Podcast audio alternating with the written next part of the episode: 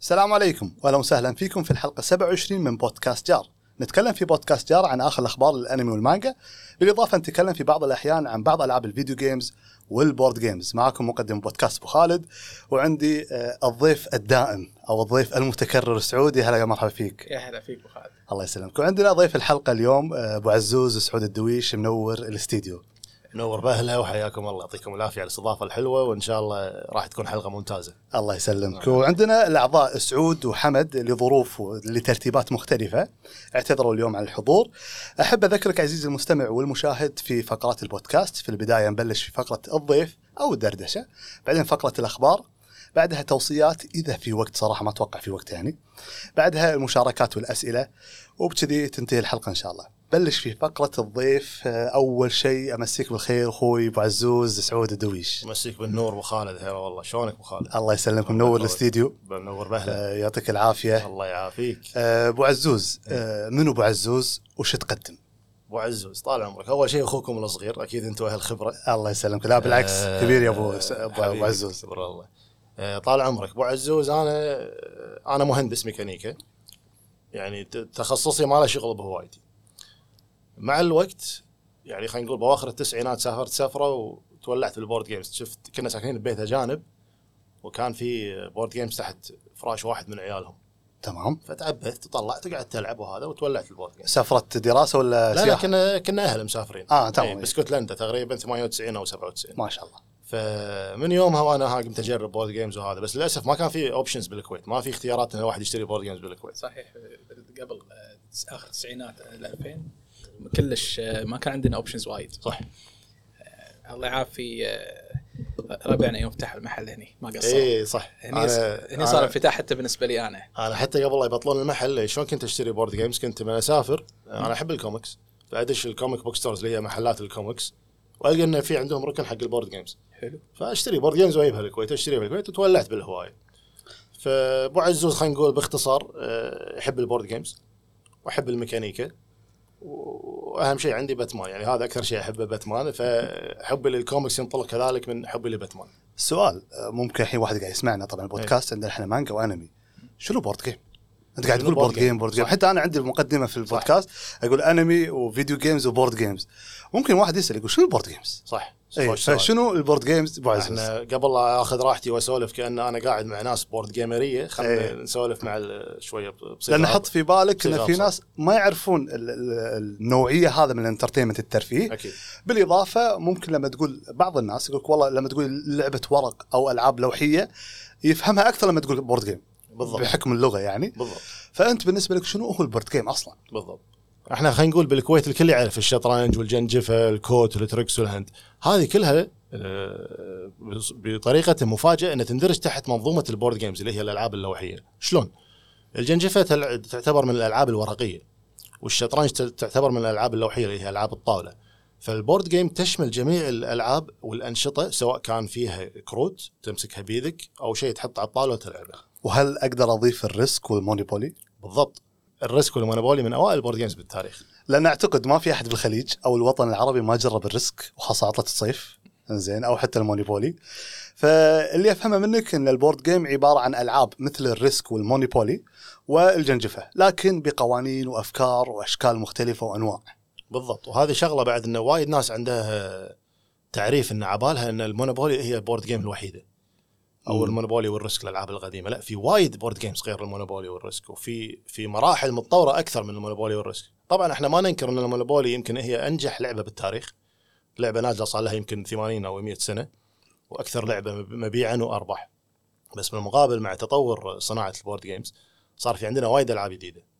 بس الفكرة إن أنت شلون تعرف الناس بالألعاب هذه؟ ترى يا جماعة في نوعية من الألعاب غير عن ال Monopoly غير عن ال Risk.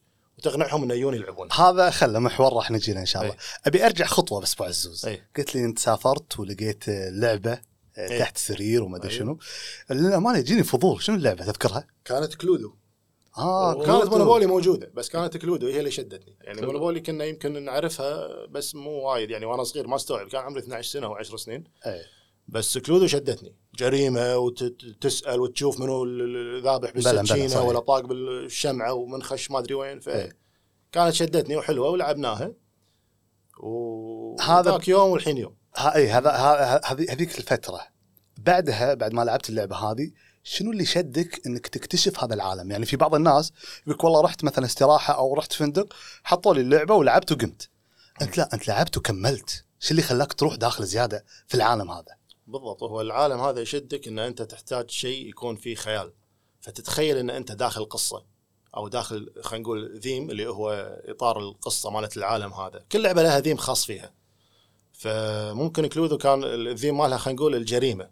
أنتم في بيت فجأة طفت الكهرباء شبت كهرباء أحد ميت. في غموض. تحس إنك يعني ودك تصير كونان عرفت؟ اي حلو. فهذا شيء شدني مثلا أيامها في كلودو. نفس الشيء يطبق على الألعاب الثانية فأنت مو بس مجرد إنك تلعب باستراحة ووناسه وخلاص ممكن أنت تلعب تستانس ودك تلعب اللعبة هذه حق أحد ثاني فتروح تشتري اللعبة اللي أنت لعبتها باستراحة تجيبها تدخلها الديوانية تدخلها البيت تلعبها مع أهلك مع ربعك ودك إن الناس يتعرفون على ال experience اللي أنت ه- هذه بدايتك من ناحية ال board game. إيه زين خلينا ناخذ آه، اللي موجود ويانا سعود. إيه. سعود ودي أعرف بدايتك في ال board game يعني إحنا سمعنا ابو أبو عزوز عن بدايته في ال board game. ودي أعرف بدايتك شلون دشيت بال board game. ال board game يعني مو Risk و Monopoly board game فعليا دشيتها من عقب ما فتحوا تقريبا آه، فرع Good Game هنا عندنا بالكويت. آه، من فترة أنا يعني خبري قبل آه، نفس نفس أبو عزوز. لعبت Cluedo لعبت آه، كان Game of Life كان مر عليك. إيه إيه. كلها على سوني 1 بعد؟ إيه، لا، إحنا لعبناها آه، ال board game العادية. إيه. بس آه، اللي وقفنا عن Cluedo هذا الكل كان يغش وهذا. إيه. تدري هذا كان آه، صعب توقفهم. و Monopoly كرهت آه، وايد ناس بال board games بشكل عام. صح. زين هذه بدايتك تقريبا؟ يعني خلينا نقول آه، طبعا بالمناسبة يعطيهم العافية آه، آه، ملاك آه، محل Good Game أعتقد الحين صار لهم في احتفالية 10 عشر سنوات. سنوات إيه. فأقدر أفهم أو أقدر أتوقع أن بدايتك في ال board game من 10 سنوات. تقريبا يعني. تقريبا اي اي وبلشت فيها على طول دشيت ولا حسيت إنك تدش؟ بعدين تطلع سنتين بعدين ترد تدش؟ لا لا على- طول دشيت فيها. آه، ومن الشغلات اللي استانست فيها يوم بلشوا Magic The Gathering اي اي أنا كنت قبل كنت ألعب Yu-Gi-Oh. مع الشباب كذي بس تعرف هني السوق مال يوغيو إيه. خربوطة صح صح اي إي. فهذول شوية كانوا آه، احترافيين أكثر احترافيين تحس إن القعدة فيها موزونة اي وايد وايد تعلمت منهم أشياء وصراحة استمتعت حتى بالشباب اللي موجودين هناك. وايد يونسون. آه، يعطيكم العافية. بالنسبة لي شلون دشيت عالم ال board game طبعا أنا ألعب board game اسبوعيا تقريبا. دخلت يمكن كانت شوي مصادفة على بعض الظروف اللي صارت. آه، قررت بسنة من السنوات ما أذكر والله بالضبط كم بس مو بعيدة يعني بعدكم بعد أبو عزوز وبعد آه، سعود إني آه، بصيف بسافر ألمانيا وبروح النمسا فباخذ شنجن. الشنجن موجود في آه، استخراجه بالكويت في مجمع معين. آه، وأثناء ال- ال- المعاملة وأشوف ولا في محل مكتوب GG هذا نفسه good game. نفس المجمع. شنو GG هذا مصطلح بعدين مكتوب good game المصطلح هذا بس أنا أعرفه في ال video game معقولة في كافيه هني؟ يعني ما ما له ما ما له طريق كلش. آه، لحظة يعني بس كان نهار ومسكر المحل وشاشته أو المرايا سوداء فما تشوف. وللامانه يعني استحيت أطل كذي أحط وجهي في المحل وأطل يعني. فبعد فترة جيت حق طبيب يم ال- ال- المجمع آه، مراجعة روتينية. فقلت okay الحين عصر. خليني أروح أشوف ال- المحل هذا. دشيت ولا في board game أنا ما أدري شنو هذا بس هذولي okay أنا ودي عليهم الرسوم. ال art في علب ال board game بشكل عام يجذب أي واحد يشوفه. صح أي.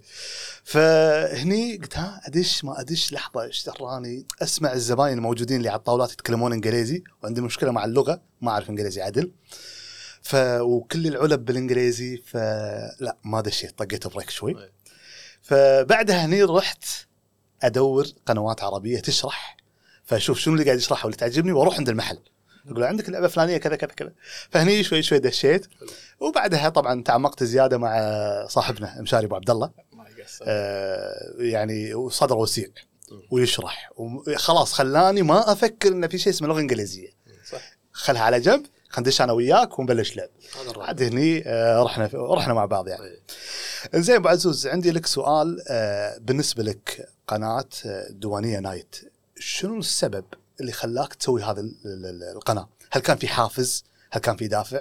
يعني كثير من الناس يلعبون ال board games أو يلعب ال video games ما فكر أصلا إنه يسوي قناة. فشنو كان حافزك أو الدافع مالك؟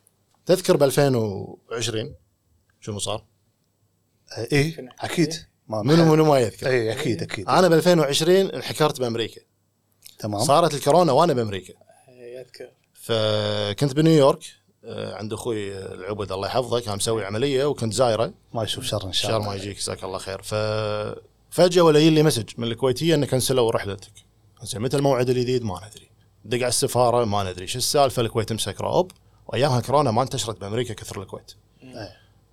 شوي ولا الديره كلها تسكر. طبعا هذه في هذاك الوقت أنت كنت لاعب board game كنت لاعب board games يعني أقصد لا متمرس وعندك ألعاب. وكذي يعني. عندي ألعاب آه، وألعب ممتاز،. بالضبط. هذا الحكي ب 2020 ف حطونا بفندق والديرة كلها مسكرة وماكو شيء. وقاعدين بالفندق مجابلين بعض. أنا وأخوي وزوجتي وأختي و board games board games board. نفس عندنا ثلاث ألعاب كان أيامها. الثلاث ألعاب قعدنا نلعبها يمكن 20 يوم ملينا منهم. المهم ردينا الكويت إجلاء ما إجلاء ردينا على شهر أربعة حطونا بالخيران وأدق على أهلي يجيبون لنا ألعاب الخيران ويجيبون لنا ألعاب الخيران على ما خلصنا أسبوعين حجر إيه. وإحنا هناك قاعد نسولف قلنا إحنا الحين كورونا وحجر والكل قاعد بالبيت شلون نستغل الوقت؟ خلينا نسوي قناة board game دام شيء إحنا نحبه وقاعد نلعب ونستانس. فالفكرة بالبداية كانت إن أنا أشرح الألعاب بالعربي مثل ما تفضلت إنه في صعوبة حق ال- الشرح بالعربي جدا إيه في في في في شريحة من الناس وأنا منهم صراحة يعني. بالضبط طيب. ما ننكر إن هذا الشيء الكل يطلبه إيه. خاصة هنا عندنا بالكويت فلما سويت أنا القناة قعدت أشرح ألعاب كان الهدف بالبداية يكون بس آه، يعني خلينا نقول هواية ووناسه بس لما جت لي اتصالات من ربعي يا أبو عزوز أنت إيش قاعد تسوي؟ ترى هذا الشيء ما حد قاعد يسويه بالكويت، ترى هذا الشيء نادر بالوطن العربي، ترى هذا الشيء على مستوى أكبر من الكويت، ليش ما تسويه بطريقة رسمية أكثر خلينا نقول professional تقلبه business.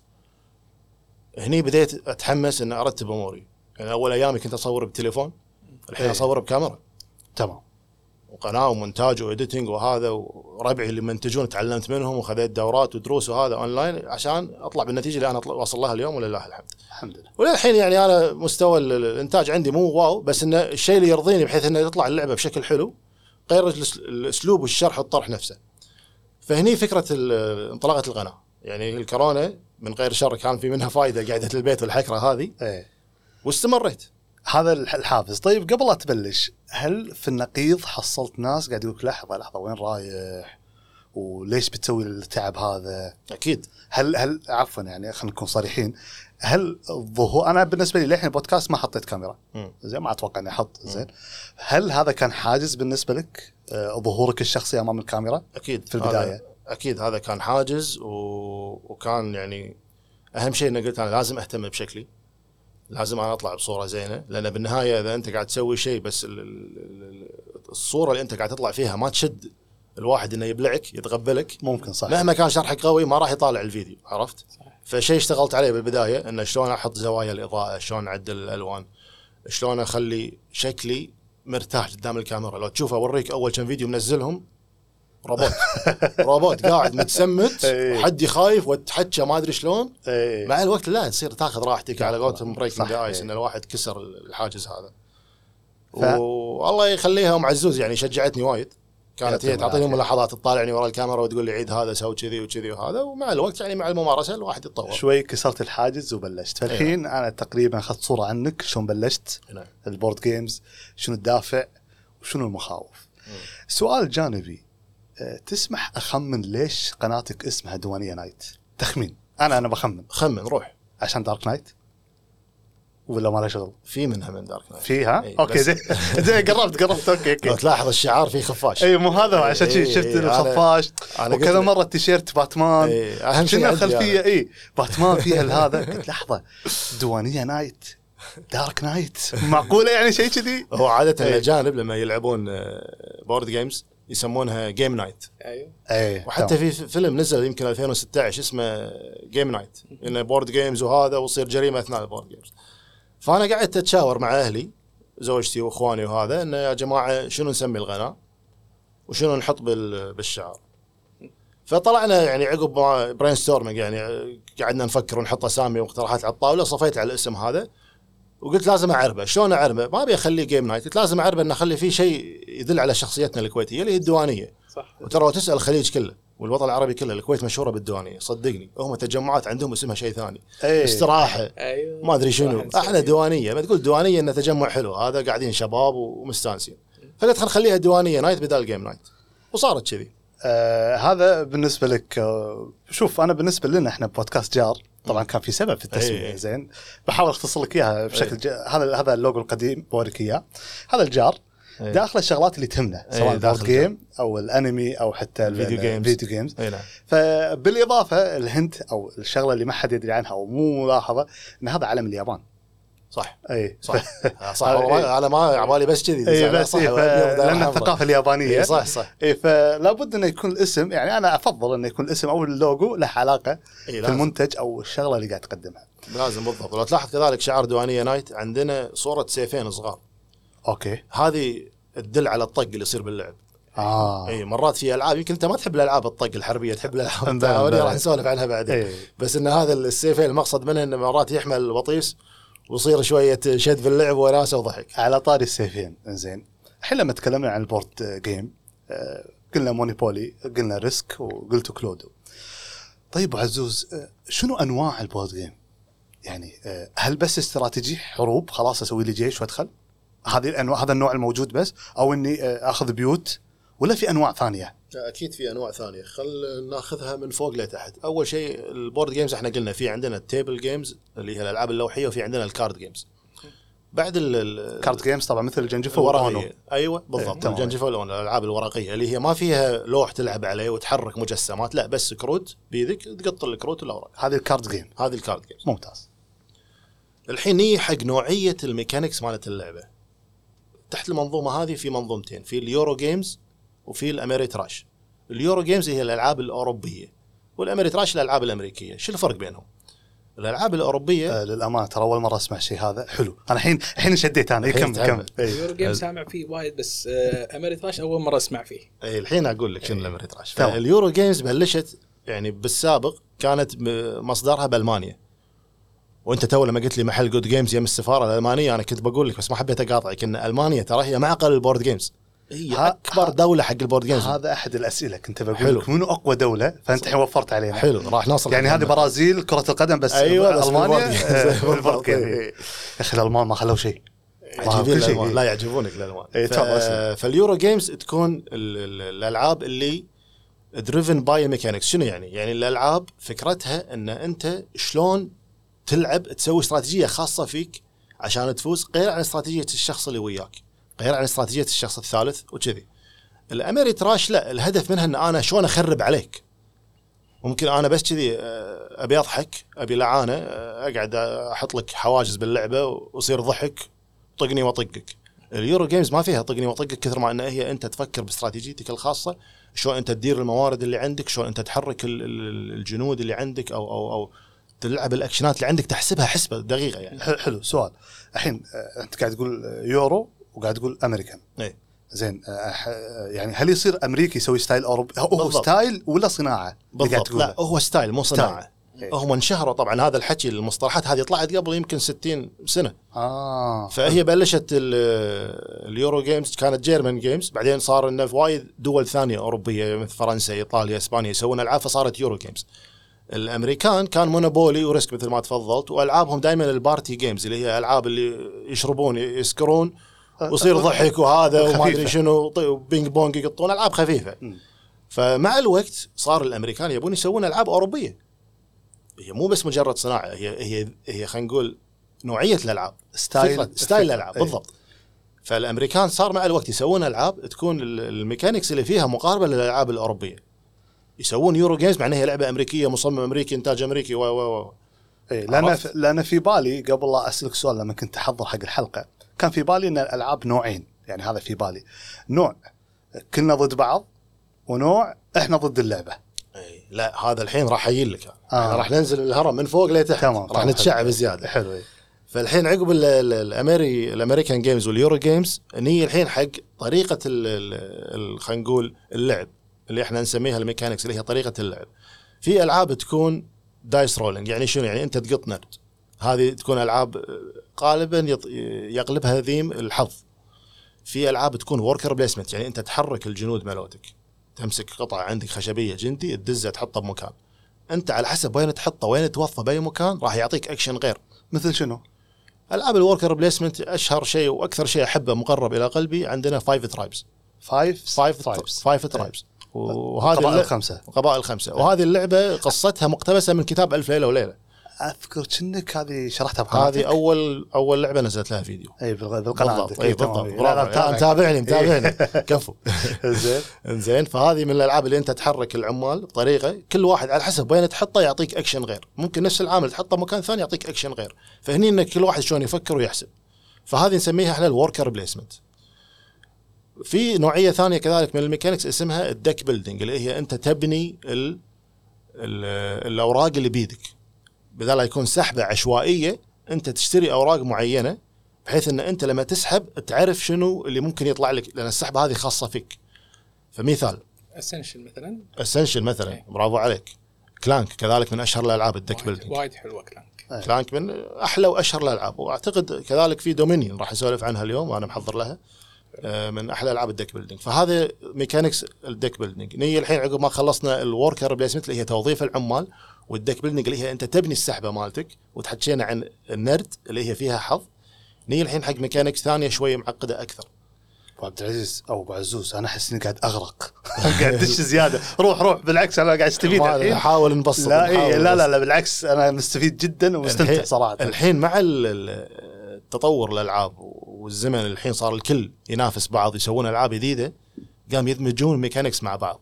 يدمجون style ألعاب مع بعض. يعني عادي لعبة تكون إيه هي توظيف عمال worker placement mix مع deck building اللي هي أنت شلون تبني السحبة مالتك اللي هي الكروت اللي أنت تسحبها. دون امبيريوم دون امبيريوم برافو عليك السمي.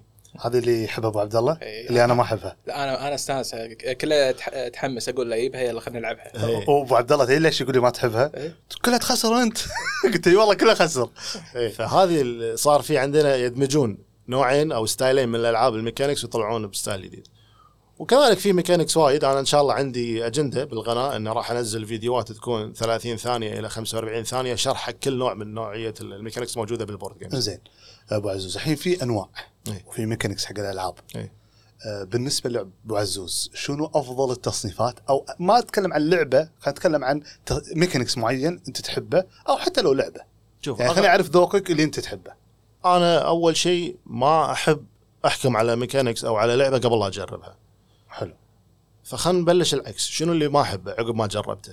اللي هو رمية النرد اللي هي ال dice roll. سب سمي والله السمي.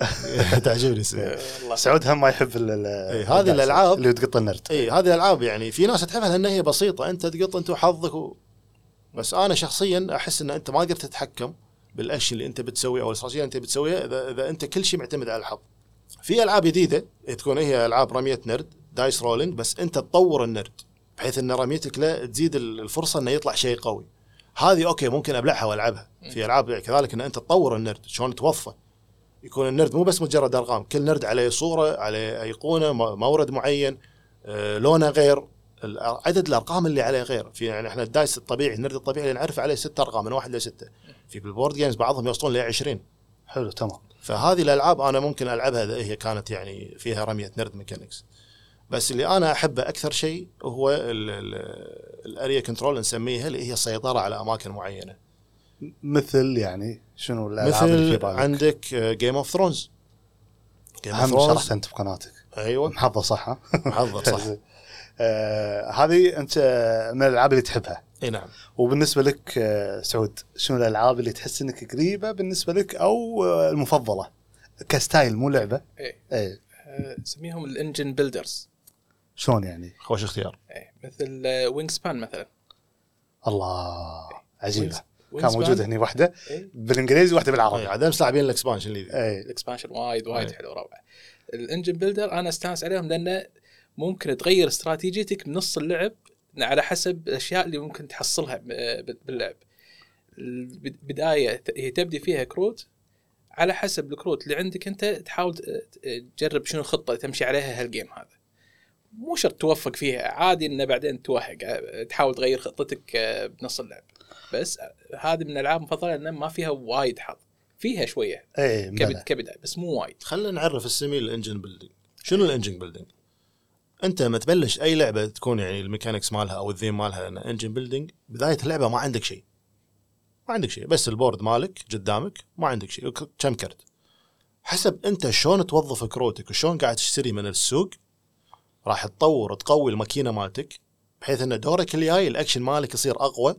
ممكن ينتج موارد غير ممكن تاخذ نقاط بطريقه غير عن اللاعب اللي وراك. فأنت بنيت ماكينة حقك خاصة فيك تمشي بالطريقة الآلية المعينة اللي أنت بنيتها. فهذه ألعاب ال engine building مثل ما قال Wingspan وأعتقد إن هذا من الألعاب اللي وايد حلوة بحيث إن أنت تبدع ما تقلد اللي يمك لا أنت تبدع بطريقتك تطلع استراتيجية خاصة فيك. أه والله شوف أنا بالنسبة لي أتكلم عن ذوقي الشخصي ما أعرف المسميات اللي أنتم قاعد تقولونها. يعني هذه بالنسبة لي جديدة. لكن خليني ألخص لك الموضوع. يعني أنا ما أحب الألعاب اللي فيها ندية أو آه، مباشرة آه، في في ال- العراك ان صحت العبارة أو التصادم. مباشر أنا ما أحب الألعاب اللي كذي. يعني مثلا مثلا على سبيل المثال آه، لما قال آه، Yu-Gi-Oh أو آه، ما- ماجيكا أو. Magic Gathering مهم. اللي مباشره واحد ضد واحد. إيه. آه، ما أحب الألعاب هذه. أحب الألعاب أما كلنا ضد اللعبة. زين مثل على سبيل المثال ديسنت ديسنت ديسنت حلوة. زين. أو يكون لعبة أكون أنا قاعد أوكي أنا قاعد أنافسك بس ما لي شغل فيك مثل Wingspan. منافسة بحتة يعني ما في أروح تعال بس إنه ما لي شغل فيك ولا لك شغل فيني. أنا النوعين هذولي آه، أحس إني أميل لهم أكثر آه، النوع القصصي أو اللي نكون تعاون والنوع اللي يكون لا آه، نكون ضد بعض يعني. أو مو سباق للنقاط ممكن إيه. إيه. في عندي سؤال إضافي أبو عزوز. إحنا نعرف في عالم مثلا الأنمي بما إن جمهورنا أكثرنا أنمي والمانجا الشخص ال- ال- المهم جدا في صناعة المانجا هو المانجاكا اللي هو المؤلف آه، عندك مثلا في هوليوود في الأفلام من أهم الأشخاص المهمين في إنجاح الفيلم المخرج نفسه. آه، بالنسبة لل board game منو الشخص اللي آه، إذا نجح نجح اللعبة أو منو المحرك المهم يعني مثلا على سبيل المثال آه، لما طريت على Dark Knight آه، نولن كنا اللي مسوي. اي. لما يسوي لما يسوي فيلم أوكي انت راح تنشد مع انه ما تدري شنو الفيلم ماله. إيه. لأنه متوقع انه راح ينتج لك شيء حلو. في ال board game منو هذا الشخص؟ بالضبط. خوش سؤال أبو خالد. أهم شخص أنا اشوفه بوجهة نظري الشخصية المصمم اللي هو ال designer. مصمم مو الشكل والرسم لا مصمم ال mechanics. أنت عشان تسوي board game تحتاج وايد ناس. مو نفس المانجا. المانجا هو ممكن يألف القصة ممكن هو اللي يكتب ممكن هو اللي يرسم. بس بال board games تحتاج المصمم تحتاج الملون تحتاج اللي يرسم لك الرسمات اللي هي ال graphics تحتاج دار النشر اللي اللي, يترجم لك الألعاب وايد شغلات تحتاجها. فناخذ مثال على كم لعبة مشهورة. في ألعاب نزلت وايد محبوبة الألعاب بس لو تشوفها الحين أنت ممكن ما تلعبها. Brass القديمة و Castles of Burgundy القديمة.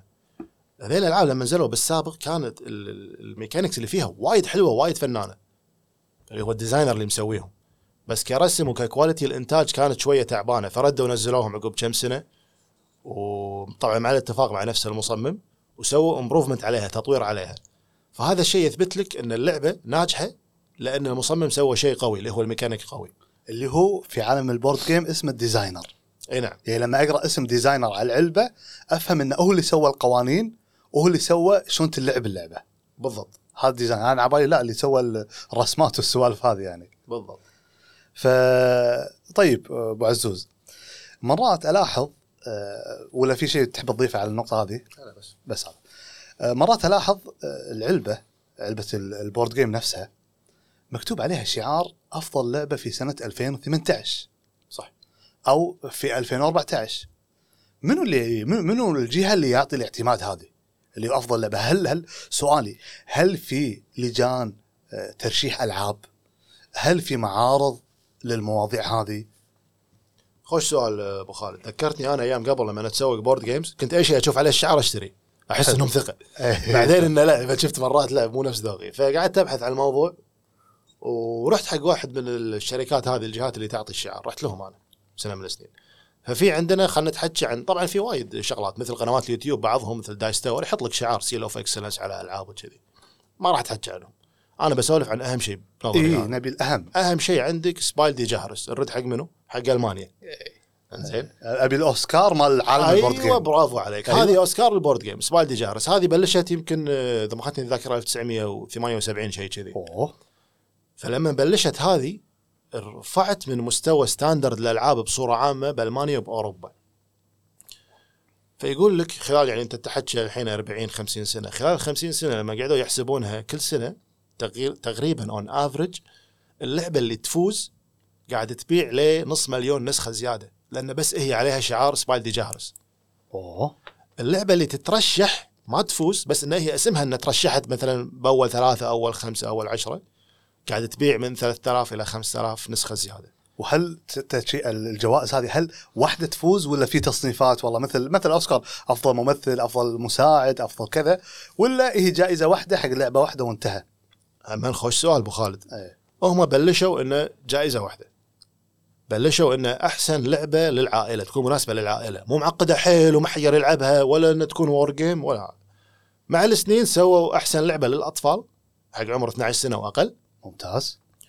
وصار في جوائز اللي هي المعقدة حيل مثلا في لعبة قوية نازلة وايد حلوة بس هي معقدة مو مناسبة للعائلة مناسبة مثلا حق المحترفين ال board games صار مثلا يلا هالسنة بنسوي exception استثناء بنعطيهم جائزة. مثل Agricola لما نزلت في 2008 أعطوها استثناء وفوزوها بجائزة. بس هو بصورة عامة Spiel des Jahres حق الألعاب اللي نستنتجها ال family driven game تشوف لو تشوف آخر سنة فازت عندنا Cascadia لعبة عائلية وايد حلوة وبسيطة سهلة وفيها تفكير فيها استراتيجية خفيفة.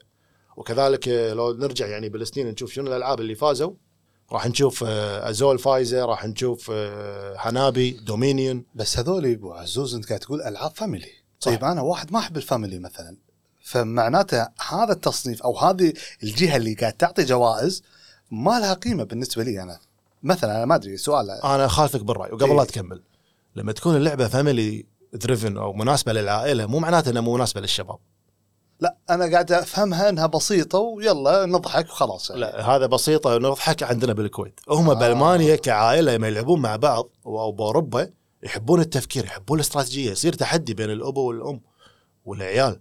أنا لما رحت معرض ال board games بألمانيا قاعد أشوف أجداد يلعبون مع أحفادهم.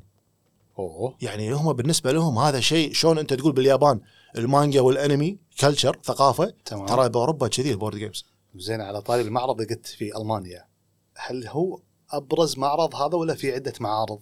خلينا نتكلم عن الأبرز ما نبي العالم كله. أبرز المعارض. في وايد معارض بالعالم. إيه نبي الأبرز. بس أنا بعطيك الزبدة. أقوى واحد بالعالم Spiel Messe Spiel Messe بالألماني يعني معرض ال- الالعاب إيه، هذا لا. موجود بإيسن مدينة بغرب ألمانيا. يصير كل سنة شهر 10 تقريبا من 1980 ما شاء الله. هذا المعرض ال- يشاركون فيه كل سنة أكثر من ألف بوث.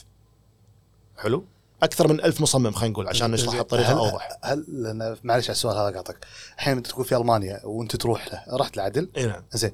آه، هل هناك فعلا أنت قاعد تعاني مع اللغة؟ ما يتكلمون الألماني؟ لا لا. هذا المعرض يشاركون فيه أكثر من 70 دولة فالكل يتحكى إنجليزي ما تعاني من اللغة. والحلو فيه إنه هو من كثر ما إنه هو حيل عالمي يعني آه، لما تروح هناك تشوف ناس من يعني العالم كله. أنا أنا لما رحت من كم سنة شفت عرب مشاركين منزلين اللعبه هناك مدشنينها. من. قطر والعام كان في ناس من الكويت مدشنين اللعبة. ف... ف... فما في حاجز اللغة بالعكس والتنظيم ماله شيء مستوى عالمي فاخر. ومثل ما قلنا هو قاعد يشاركون فيه أكثر من ألف مصمم أكثر من ألف بوث كل سنة. الحضور on average 130 إلى 150 ألف شخص. أوه. على كم يوم؟ على أربعة أيام. لو okay تقارنه بالمعارض الثانية اللي تصير لي اصغر منه. أنا اعطيتك الحين ال top اللي هو number 1 Spiel Messe في معارض ثانية تصير. عندنا بأمريكا في PAX Unplugged وفي Gen Con آه، Gen Con الحضور ماله يمكن 50000 30000 70000 آه، PAX Unplugged من 30 إلى 20000 أو أقل. فتشوف الفرق هذاك 150000 الحضور. تحكينا عن 1000 مصمم يشارك يدشن ألعاب جديدة هناك تقريبا 70 مصمم إلى 300 مصمم إذا ذبح عمره. فلو تقارن الحجم الحضور وحجم الألعاب اللي يوفرونها كل سنة سبيل. مسا سبيل مسا شيء شيء عظيم. زين آه، في شغلة غريبة يعني. أنا الحين بالنسبة لي لما أروح مثلا مثال معرض خل معلش على المثال معرض عطور مثلا. بمر المحل كم يأخذ مني عملية إني أجرب عطر أشم ريحته؟ 20 ثانية. يعطيني الورقة هذه اللي راش فيها العطر وتفضل. طيب أنت لما تروح معرض حق بورد جيم مو معقولة بتقعد لك دقيقة؟ المصمم أو الفريق مال اللعبة بيشرح حق كل واحد شلون لعبة اللعب يعني خالد. بالنسبة لك لما تقولي في العاب واجد ما يمديك تشوفهم. ابو خالد ما شاء الله محضر خوش أسئلة والله أسئلتك بالصميم. أنا كم يوم قلت لك المعرض اللي بس المسه أربع. أربع أيام. أي. أنا قعدت أربع أيام كل يوم من الصبح لين ما يطردونا لين ما يسكرون الليتات. يمكن غطيت 40% من المعرض. اي ما تقدر. مستحيل تغطيه كله. مستحيل مستحيل. هل المنظمين حطوا طريقه انه والله عندنا موقع. بالضبط. أي. فهم شو يسوون؟ هم قبل المعرض بكم شهر ينزلون لك خريطة. يقول لك مكان كل لعبة وين. وشنو الألعاب اللي يسمونها عليها تقايم عالية وأخبار هايب عالي إن هذه يا جماعة تعالوا جربوها. يسمونها ال hotness rating. فهذه الأخبار مثل ال- ال- الكلام اللي ينتشر بين الناس قبل المعرض يخلي الكل مترقب إن أنا لما أدش أول مكان بروح له الصالة الفلانية الطاولة الفلانية بجرب اللعبة هذه. فما يضيع وقتك. طبعا كل واحد ذوقه. أكيد أكيد. فأنت لما تروح تحاول تختصر الاربع أيام هذه بالألعاب اللي أنت ودك تجربها وتشتريها. طبعا لما أقول لك تشتريها في ألعاب خلال أول ثلاث ساعات ساعتين من المعرض تنباع لمدة أربع أيام. يعني أنت طافك الطابور أول ساعتين من أول يوم لو تيي رابع يوم اللعبة مو موجودة خلاص هي مخلصه من أول يوم. هذه صارت معي. في ألعاب لهالدرجه يكون عليها hype جدا عالي قبل لا يبدي المعرض. زين هذا بالنسبة للمعرض والألعاب اللي قاعد تنزل فيه وتقول لي قاعد تشارك الدول كلها فيه. آه، طيب آه، أبو عزوز أنا قاعد ألعب board game معرفتي في ال board game بسيطة.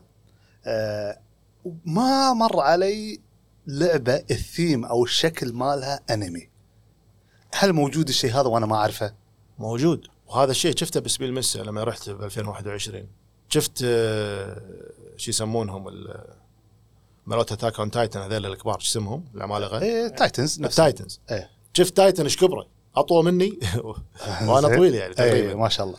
فاطول مني وحاطينه بالمعرض وناس واقفين داير مدار وقاعد يتحركون. استغربت أنا. آه اعرفه هذا صاحبنا الأنمي. إيه زين. كان أروح يلا شو السالفة؟ ولا لعبة Attack on Titan board game وتحرك أنت الجنود ملوتك الصغار اللي هم ميكاسا وربعها على ال Titan هذا. طبعا هم حق. المعرض. حق المعرض مسوينه. scale كبير. إي بس okay. ما تشتري اللعبة راح يكون scale صغير تحطه عندك. خرعتني تحطه على الطاولة عندك في البيت. وفيها كروت وهذا و... بس كان وايد زحمة ما دخلوني ألعبها. ما شفت ما جربتها بس إنه في ألعاب كذي. لازم نشوفها باليوتيوب بس بعد شوف إي، سالفتها. اي اي إي، ذكرتني أنا لازم أبحث عنها هذه. آه سؤال يمكن غريب أبو عزوز شوي راح يجيك. ليش ألعب board game؟ يعني ليش الشقا؟ ليش التعب؟ أخذ علبة وأبطل العلبة وأطلع الأوراق وتعال فلان وأشرح لك وأحط الأوراق. ولحظه لحظة لحظة خلينا نقرأ القانون. أشغل PlayStation حط اليد وانتهى الموضوع. ليش اتجه أو ليش انت كابو عزوز قاعد تدعم الناس أو تسوي قناة إنه تعالوا العبوا board game؟ حلو. انت الحين لما تلعب PlayStation في نوعين من الألعاب. يا إنك تلعب بروحك يا إنك تلعب مع أحد اونلاين أو يكون قاعد يمك. بس غالب الألعاب أنت بروحك تلعب. فأنت ال interaction مالك التفاعل مالك مع الكمبيوتر نفسه اللي هو السوني. ال board game بالمقابل أنت قاعد تتفاعل مع ناس قاعدين يمك على نفس الطاولة. قاعد تسولف معاهم أثناء اللعب. قاعد تتحركون مع بعض وتفكرون مع بعض قاعد تعيشون الخيال مع بعض تدشون قصة اللعبة عالم اللعبة ال mechanics مال اللعبة مع بعض. فهني في لذة غير. هذا الشيء إحنا تحتاجه أنت كطبيعة الإنسان إنه هو اجتماعي. لما تسوي الشيء هذا راح تحس بلذة غير عن السوني. وترى أنا big video gamer ألعب video games من 98 ما شاء من Metal Gear الأول. حلو إيه. بس آه، ال board games وللحين ألعب video games بس ال board games فيها لذة غير. تخليك مرات تنسى ال video games يعني أنا الحين صار لي سنة يمكن أو سنة ونص ساحب على ال video games ما قاعد ألعب لأني تعمقت وايد بال board games فال board games هذه يمكن أنت تقول صح تعب وهذا بس أنت قاعد تتعلم تفكر بروحك قاعد تستعمل مخك بطلت ال box قريت القوانين سولفت مع اللي قاعد يمك سألك هو سؤال أنت رديت قريت القوانين. كل واحد بمنظوره يشرح بطريقة غير ليه ما تتفقون شنو القانون وفهمتوا كل شيء وتلعبون. هذا الشيء صعب تسويه بالسوني. السوني بيشغل لك tutorial امش هني طق X طق مربع. كذي تطلع ال X كذي ما أدري إيش تسوي فأنت هو قاعد يمشيك مو أنت قاعد تمشيه اي اي فالواحد يحتاج إنه يجرب الشيء هذا وأنت من تجرب الشيء هذا راح تتعمق فيه أكثر. راح يمتصك أكثر عالم ال board games وشيء شيء يعني تجربة أتمنى إن الواحد لما يجربها إنه يعطيها حقها إنزين. يعني أرادف الموضوع بالموضوع هذا نفسه. شنو الصعوبات اللي قاعد تواجهها أبو عزوز في تسويق أو ما نقول تسويق في آه، نشر اللعبة؟ يعني قاعد أنت حاط عندك قناة ويعطيك العافية تروح تنثر دواوين وكذا. شنو الشيء اللي قاعد تواجهه؟ يعني أنا قاعد أتخيل يعني لو لو ما ألعب board game قاعد مثلا بالديوانية دش علي واحد من الربع مع علبة ها شباب من يلعب؟ راح أعطيه نظرة اللي اللي هذا خرب القعدة نبي نسولف هذا جاب العلبة فهمت؟ لحظة إذا أوكي يلا اشرح لي أقعد أفهم. فشنو الصعوبات؟ أنا ما أدري شنو الصعوبات اللي أنت قاعد تواجهها.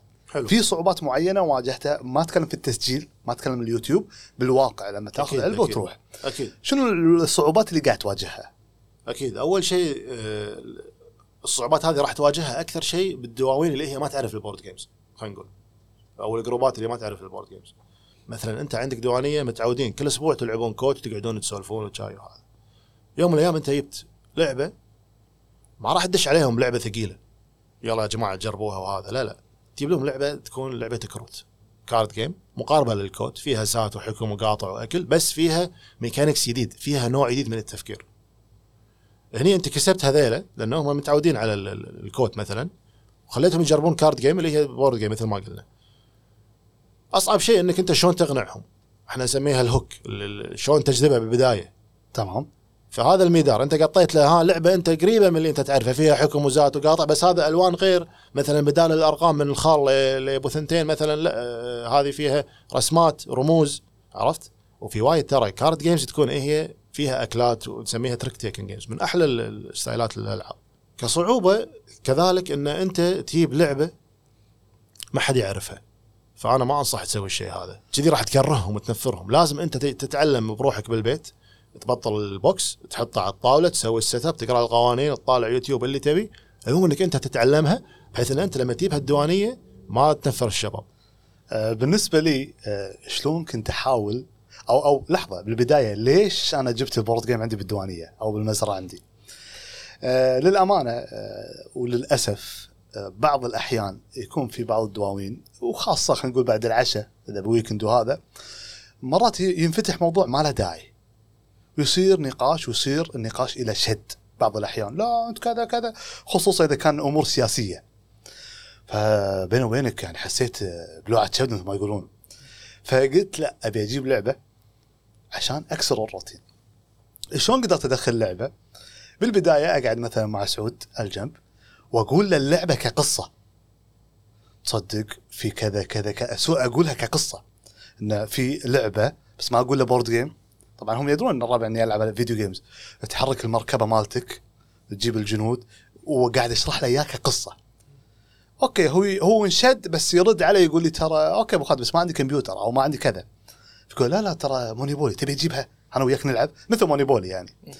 فيقول أوكي خلاص الأسبوع الجاي. فضمنت واحد. أروح حق الثاني والثالث. فلما أجي الأسبوع الجاي يكون في ثلاثة ناطريني. لما أحطها هم متحمسين فيشدون نص الموجودين. بالضبط. لحظة هذول إيش راحوا؟ فعاد هني لازم تاخذ موضوع لو سمحتوا أنتم برا الموضوع كملوا السياسة كملوا السياسة؟ إحنا هني بنسولف على بنلعب على راحتنا. إيه. فشوي شوي قاعد أجذبهم بالشيء هذا. اي برافو عليك. هذه خوش طريقة. إنزين أبو أبو أبو, عزوز بالنسبة أهم موضوع الصعوبات أنت مو معقولة يعني بالنسبة لي إن في إنسان دائما إنه والله أبي احبب الناس في الألعاب أبي احبب ال... طيب أنت هم لك جوك. تبي ألعاب صعبة تبي ناس احترافيين تبي آه، مثل ما تقول محط باللعب. شلون تحل مشكلتك هذه؟ هذه أنا بدال لا أقول لك شلون أحلها بعطيك تجربة شخصية صارت وياي. تمام. لما بطلت القناه بالبداية طبعا دائما أي مشروع تبطله دائما ربعك ومعارفك هم اللي يقومونك. أكيد أكيد. فبطلت القناه واحد من الربع القدامى تابعني. ما أقول لك القدامى أعرفه من يوم ما أنا يمكن عمري سبع سنين ست سنين. ما شاء الله. يعني. بس ما عمري كنت أدري إنه إنه إنه هو يحب يفكر ويلعب استراتيجيه أو كذي.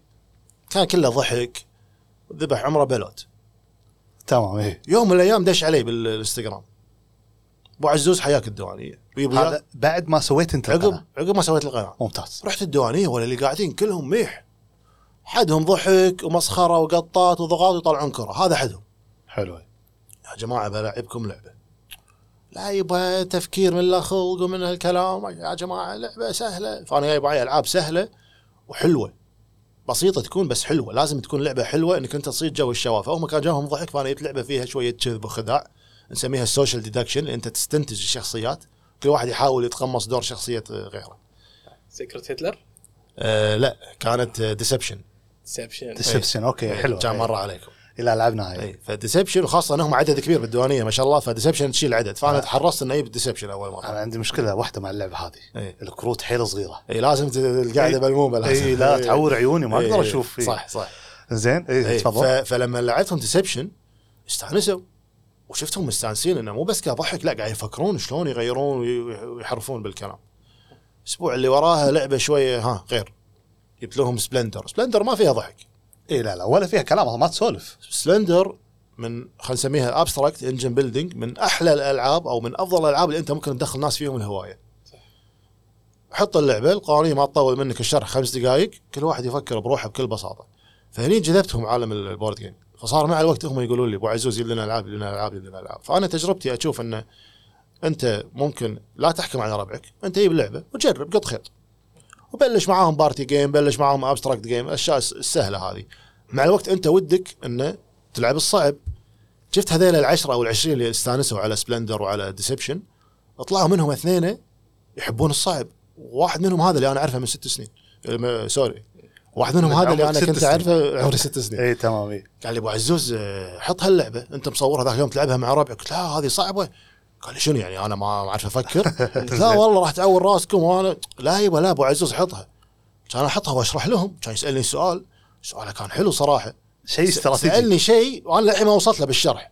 فحسيت إنه هو فاهم. فتحمست. يوم العب وياه ولا يفوز هو طلع الأول. آه بس خلاص. فهني إيه. هني أنا قلت هذا أوكي، أنا لي جوي مثلا ألعاب ثقيلة بس بين هذيل العشرة عشرين طلعت لي باثنين ثلاثة يحبون يفكرون ويبدعون صراحة لما يلعبون تستانس وياهم. سبحان الله مع الوقت صار هو يدق علي كل يوم كل أسبوع تقريبا. أبو عزوز يلا اليوم جيم لو إن شاء الله بروحنا نلعب. أبو عزوز.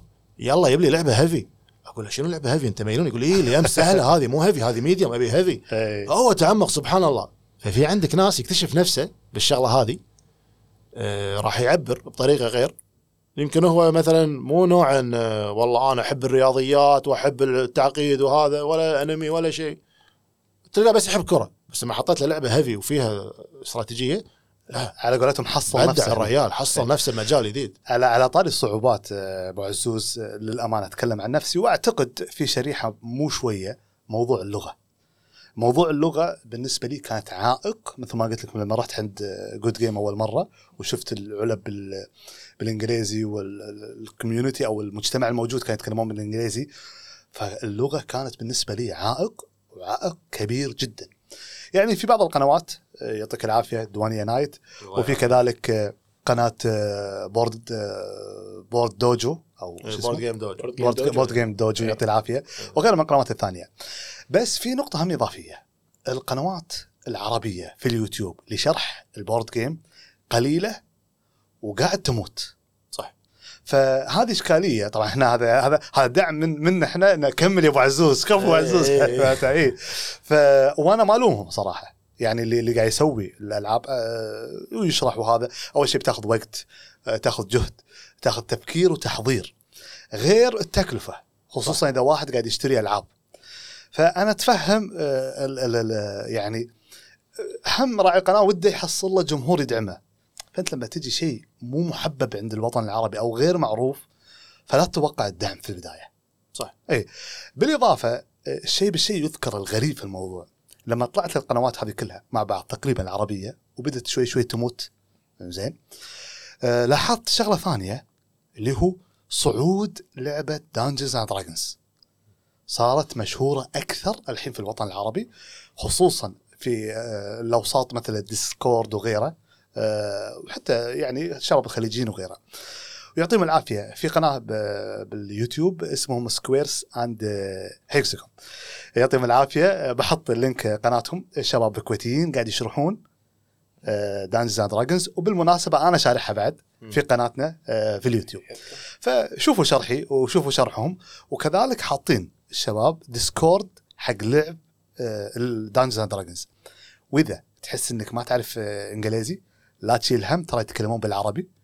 وعندهم session ات ي- عندهم لعب بالإنجليزي. حلو. فأنت تدش الحين هذا وجه رسالة حق ال- اللي, اللي له خلق أو له نظرة وده يشوف. Dungeons and Dragons موجود server حي.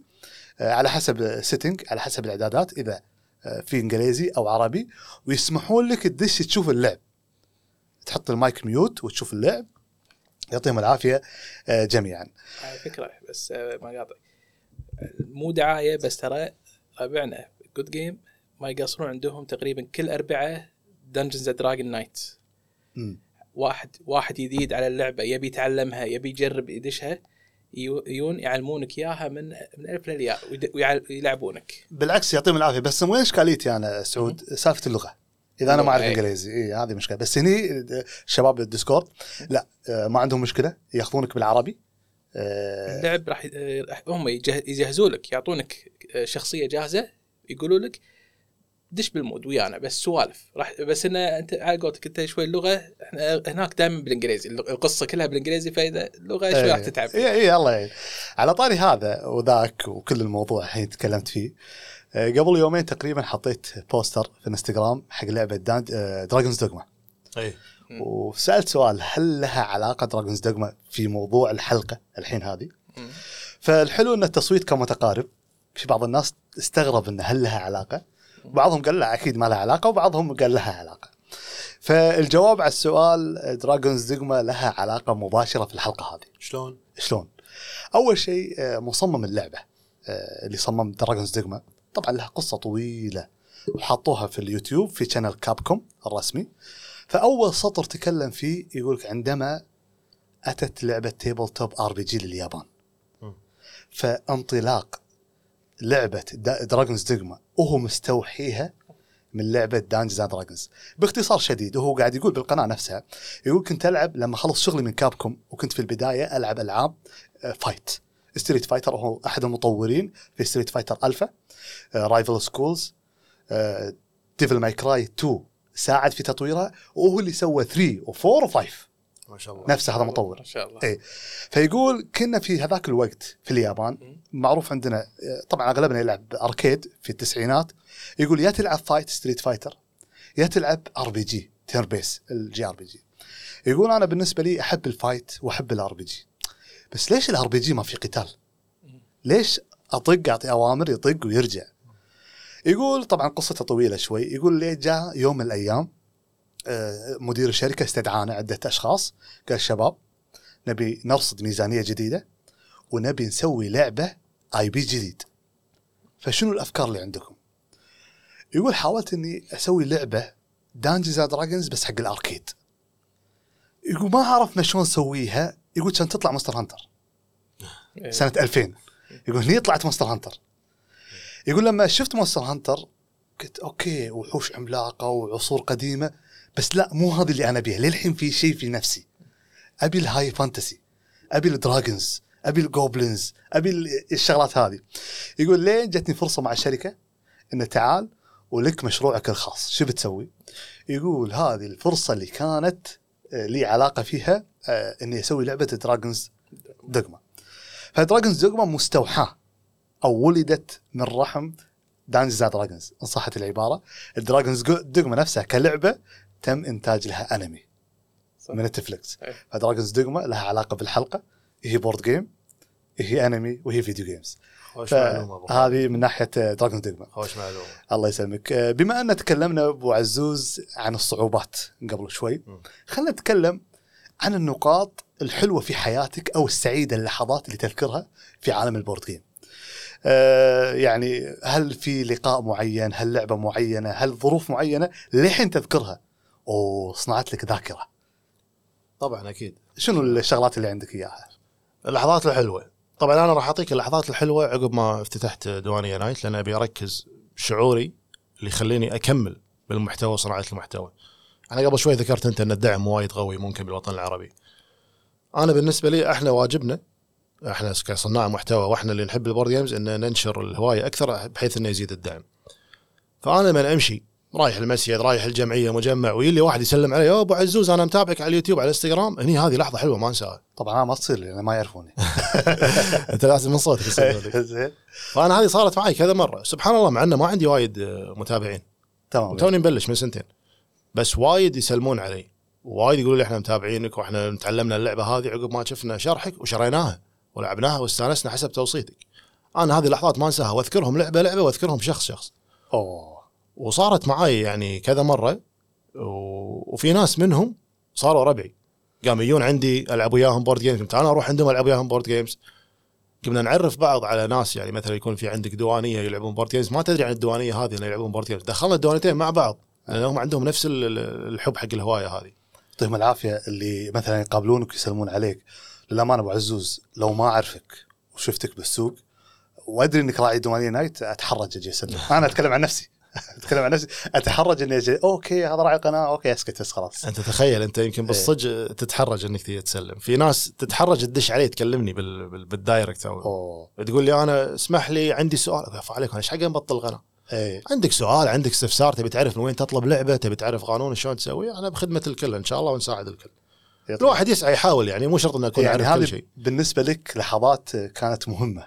هذه لحظات مهمة. آه، في. لحظة كذلك صارت معي تقريبا من ثلاث خمسة أيام. واحد من الشباب آه، ما أعرفه بس يعني متابعني ودش علي. قال لي أبو عزوز آه، أنا طالبك تشرح لنا سبلندر دول. صار لي كم شهر قاعد أحن عليك وأنت ساحب علي. سامحني يا أخوي ما بزعجك. قلت له والله مو ناسيك بس اللعبة للحين ما حصلتها. انت إيش قاعد تلعب بهالكم شهر؟ كان يقول لي خل اطق لك صورة. فصور لي مجموعة مالته قال لي شوف أنا قبل لا أتابعك ما كان عندي غير لعبتين ثلاث. بس شوف هذه الصورة الحين عندي أكثر من 25 لعبة بسبه أوه. قناتك ما شاء الله. فهذه لحظة جميلة. أنا أستانس إنه هو حتى لو تشوف الألعاب اللي هو شاريها يمكن أنا شارح نصهم خلينا نقول أو أقل من النص. بس إنه أنا حسيت إنه أثرت عليه بحيث إنه جذبته بالهواية وهذا شيء أنا أستانس يخليني أستمر بال بال بالقناه عندي. وايد حلو. آه طيب ابو عزوز. خل إذا تسمح لي خلينا نرجع من ساعه أنا تكلمت بسرعة وطوفت الموضوع سالفة إن الالعاب تكلفة على المطور نفسه أو على على صاحب القناة زين آه هل تشوف إن القيمة اللي قاعد تشتري فيها الألعاب فعلا تستحق مبلغها؟ يعني مثلا الحين في عالم فيديو جيمز الناس زعلانة ليش الألعاب 70 دولار؟ واجد. إيه نبي 60 دولار طيب بالنسبة لك طبعا صدق إن في تفاوت في القيمة لكن بشكل عام ليش أدفع على لعبة لها قيمة وقدرة وآخر شيء أرد احطها بالرف لعبة لعبتين واحطها بالرف فهل تحس انه أوكي ممكن تسوى قيمتها ولا تحس انه مبالغ شوي فيها خصوصا لما تحط في بالك إن نهايتها بتحطها بالرف يعني خليني أوضح سؤالك بطريقة شوي أكثر. تكلفة اللعبة أنا كصانع محتوى أشتريها عشان أشرحها ولا أنا كهاوي لل board games أشتريها وأخليها عندي بالمجموعة؟ آه خلينا نقول اثنين أبي كذي ولا كذي. أنا كصانع محتوى عشان أصنع محتوى أنت تدري كثر جهد يحتاج تصوير ومونتاج وتحضير. وأنا همي كله بالتحضير. فمستحيل أروح أشتري لعبة بس عشان أشرحها. لازم تكون هي يا عندي بالمجموعة أنا أحبها وألعبها دائما مع ربعي وأهلي. أو راعي اللعبة يعطيني إياها يدفع لي عليها فلوس ويقول لي سوي لي فيديو. أنا هي business الموضوع بالنسبة لي. ممتاز حلو. فعقب ما أنا أطلع له الفيديو وأسلم له ال- ال- المنتج اللي هو يبيه لعبته تنحط عندي بالرف إذا عجبتني وإذا ما عجبتني أنا أوزعها هدايا على المتابعين بالمقابل الحين نيجي حق النقطة اللي أنا بالمجموعة بخلي ألعاب عندي أو بجربها، أنت قلت السوني، لعبة السوني ب... ب... لعبة السوني بزماننا هذا قاعد توصل ل 70 دولار. أنت ممكن تخلص اللعبة one playthrough تلعبها يمكن medium mode ولا hard mode وبس، مو جوك تطلع بلاتينيوم، فهل أنت تشوف إنك أنت حللت قيمتها 70 دولار؟ غير سعر الجهاز أنت شاري السوني. أكيد لا للأمانة بعضهم أصلا تشتريهم وتحسف ليش شريتها نيجي الحين حق ال board games أنت ال board games on average تكلفك 50 دولار. هذه لعبة خلينا نقول شوي ثقيلة. مو لعبة صغيرة. لعبة صغيرة تكون يعني box صغير هذه تكلفك 12 15 دولار. أنت ال board game لما تلعبها راح تلعبها مع مثلا خلينا نفرض أسامي مع محمد وخالد وعبد الله راح تلعبها الأسبوع الجاي مع محمد خالد وعبد الله الشهر الجاي راح تلعبها مع ناس غير مع عبد العزيز وسعود whatever عبد الرحمن. ممكن. فأنت قاعد ترد تلعبها مع ناس ثانيين أنت قاعد تسوق حق اللعبة هذه عند group ثاني وأنت آخر شيء إذا خلاص تطور مستواك دشيت ب level advanced أكثر من اللعبة هذه راح تبيعها. مو شرط تخليها عندك المجموعة. أنت شاريها ب 15 دولار تبيعها بدينار يمكن أو بدينارين كمزاد تقطها ولا ك زين ما فكرت على نقطة البيع هذه. آه، مثلا في بعض الناس اشتروا ألعاب لعب ومل منها. آه، شلون بيصرفها؟ أتكلم الحين بالكويت اي هل في طريقة تعرفها أبو عزوز أو سعود كنا في شيء بيقوله بعد في إيه. آه، في شلون الطريقة؟ حاليا في آه، آه، جروب على آه، على الواتساب أنا أعرفهم يحطون مجموعات مو ما يحط لك لعبة واحدة ولا لعبتين يحط لك مجموعة ويحطهم مزاد ف- okay إي بس شلون عفوا يعني مع أنا ونعم فيهم شلون بضمن اللعبة إنها نظيفة؟ يكتب لك كل لعبة يحط لك إنها آه، هل هي sealed ما تبطلت آه. يكتب لك إذا واحدة مثلا لعبها بس مرة واحدة يكتب لك played once وبعضهم يقول لك إنه لعبها أكثر مرة بس in good condition أو بعضهم يقول إنه decent condition يحدد لك. هذا شنو فكرة ال group أبو خالد؟ هذا الجروب مسويه صاحبنا أبو عبد الله الله يذكره بالخير. إيه، خير. هو كان عايش بأمريكا ويدرس و... تعمق بال board games هو بأمريكا فهناك بأمريكا كانوا يسوون المزادات العلنية. لما يجي الكويت وين أسوي مزاد علني؟ ما راح أبطل باب بيتنا وأحط طاولة برا وأعرض ألعاب. وهو هاوي كبير. ال board games. عنده مجموعته أكثر من يمكن ما شاء 1000 أو 2000 لعبة ما. شاء الله. فيقول لك أنا ما عندي مكان. ودائما ال board games نفس الفقرات نفس ال- ال video games. لما أنت تتعمق بشيء تشتري منه وايد حتى الكوميكس والمانجا. بالضبط. شنو مشكلتك لما تشتري وايد؟ ما عندك مكان بالبيت. صح. أي زحمة. إي فهو يقول أنا بصرف الألعاب اللي عندي في لعبة جربتها ما عجبتني. بصرفها زحمة. أو في لعبة خلاص أنا وصلت مرحلة إن لما ألعبها ما استمتع. لعبتها وايد أو صرت advanced أكثر على اللعبة هذه. فمثل ما قال تفضل السمي يحط لك اياهم مجموعة ينزلها بمزاد. هذا المزاد مسوي له جروب واتساب يصور لك اللعبة ويحط لك حالتها. أنا ألعبها مرة واحدة اللعبة جديدة مقلفة. أنت ممكن تسألني تقول ليش مقلفة؟ وبيبيعها تو شاريها بسبة بريد ال- الكويت الله يهديهم. وايد من ربعنا يطلبون ألعاب ما توصل يقول حق الشركة اللعبة ما وصلت. فيدزون له نسخة ثانية. آه. فجأة ولا يلقونها ضايعة ببريد يبون لها البيت. بس عنده نسختين فيحط. لعبة ثانية يبيعها. حلو. هذه واحدة من ال- زين هذه هذه معناته لازم أنا أعرف الواتساب طيب إذا ما أعرف الواتساب أنا الحين- فعليك نضيفك نضيفك. لا لا لا ما أتكلم عني أنا إيه. أتكلم عن المستمع يعني إحنا قاعد نسوق له والله والواتساب إيه. فيه أعتقد كم السمي فوق ال 100 واحد يمكن الجروب كبير الجروب. وفي في إيه. ناس ترى برا الكويت آه. ياخذون ألعاب وينطرون أي أحد يسافر ولا هم يشحنونها على حسابهم فهذه طريقة يعني الطريقة الثانية تصنيفة الألعاب نسبيا ماشية تقدر ماشية. بس بس عشان نكون حقانيين ال- مو الطريقة اللي أنت تشجعك إنك تصرفهم أنت قاعد تشتري لعبة مثلا ب 30 دينار الوحده ولا ب 20 دينار. هني قاعد يبيع لك 20 لعبة ب 20 دينار. إيه. إيه. يعني مو كاسر سوقهم بس إنه يبي يصرف الرجال يصرف، إيه، زحمة. يبي يصرف إيه. ما ما له خلق خلاص. مو مو قاعد يفكر بربحية ولا أنا أطلع شوية من الكوست اللي عليه لا. فهذا الشيء في ناس يشجعهم إنه يبيعون في ناس يشجعهم لا والله ليش أبيع؟ خلها عندي أنا مو ضرتني أنا قاعد أستفيد منها. أنا شخصيا ما عمري بعت لعبة بالمزاد. لأن أنا مو مقتنع بسالفة ان أنا أبيع 20 لعبة أنا طالبها وشاحنها ودافع عليها ضريبة ودافع عليها شحن مع ارامكس ولا غيره. اخر شيء اللي واحد ياخذها باردا برده و... لا أنا شخصيا ضد الشيء هذا. ممكن لأن عندك الحمد لله مساحة غيرك ممكن ما عنده مساحة. بالضبط. أيه. أنا خلينا نقول عشان أكون صريح وياكم أكثر مو بس عشان عندي مساحة عشان أنا لما بطلت قناة ديوانية نايت قاعد توصل لي ألعاب ببلاش. آه. فما حاتي القيمة كتكلفة. تمام إيه. يدزون لي الشركات ألعاب من الكويت ومن برا الكويت لله الحمد. أبو عزوز هذه لعبة. الله. إيه. سووا لنا عليها مراجعة ندز لك إياها على حسابنا. هني هذا الشيء شجعني إنه ما حاتي إني أبيعها ولا ما أبيعها. آه. ولا راح أفكر إني أبيعها والله أنا ماخذها ببلاش أبيعها أكون أوزعها هدايا مرات. الشباب يأخذونها وكذي. في عندي لعبتين هني موجودين. ما لا بطلتهم بس ما لعبت فيهم ولا مرة. بالضبط. آه قاعد أفكر إني أبيعهم. طبعا أحد الأسباب الرئيسية آه إني ما أبي الألعاب. زين إن اكتشفت إن الكروت مالت اللعبة فيها كتابة بالإنجليزي. أوكي أنا مو حيل بالإنجليزي بس مو معناته صفر. أقدر أقرأ وأمشي نفسي باللعبة. زين؟ بس لما جيت حق الربع آه، بالديوانية والمزرعة يطالع الكرت إنجليزي يقول ما أقدر أفهمك. وأنا ما أقدر أقوم من الكرسي أطلع على كرته. إيه. فهمت الفكرة؟ فهذه أحد الأسباب والمشاكل في ال board game بشكل عام. صحيح. زين. عشان كذي لازم تركز اللغة. تركز على الألعاب اللي ما فيها كلام. ترى حتى الآن أفهم إنجليزي.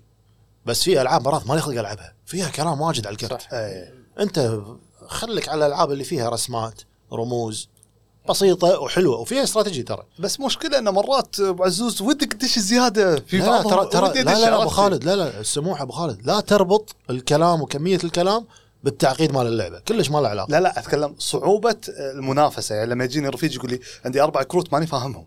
في العاب الفكرة؟ في ألعاب إيه. تكون الكروت عليها بس رسمات رموز. إيه. صورة نبتة صورة آه، قلب صورة سيف صورة معرف إيش صخرة.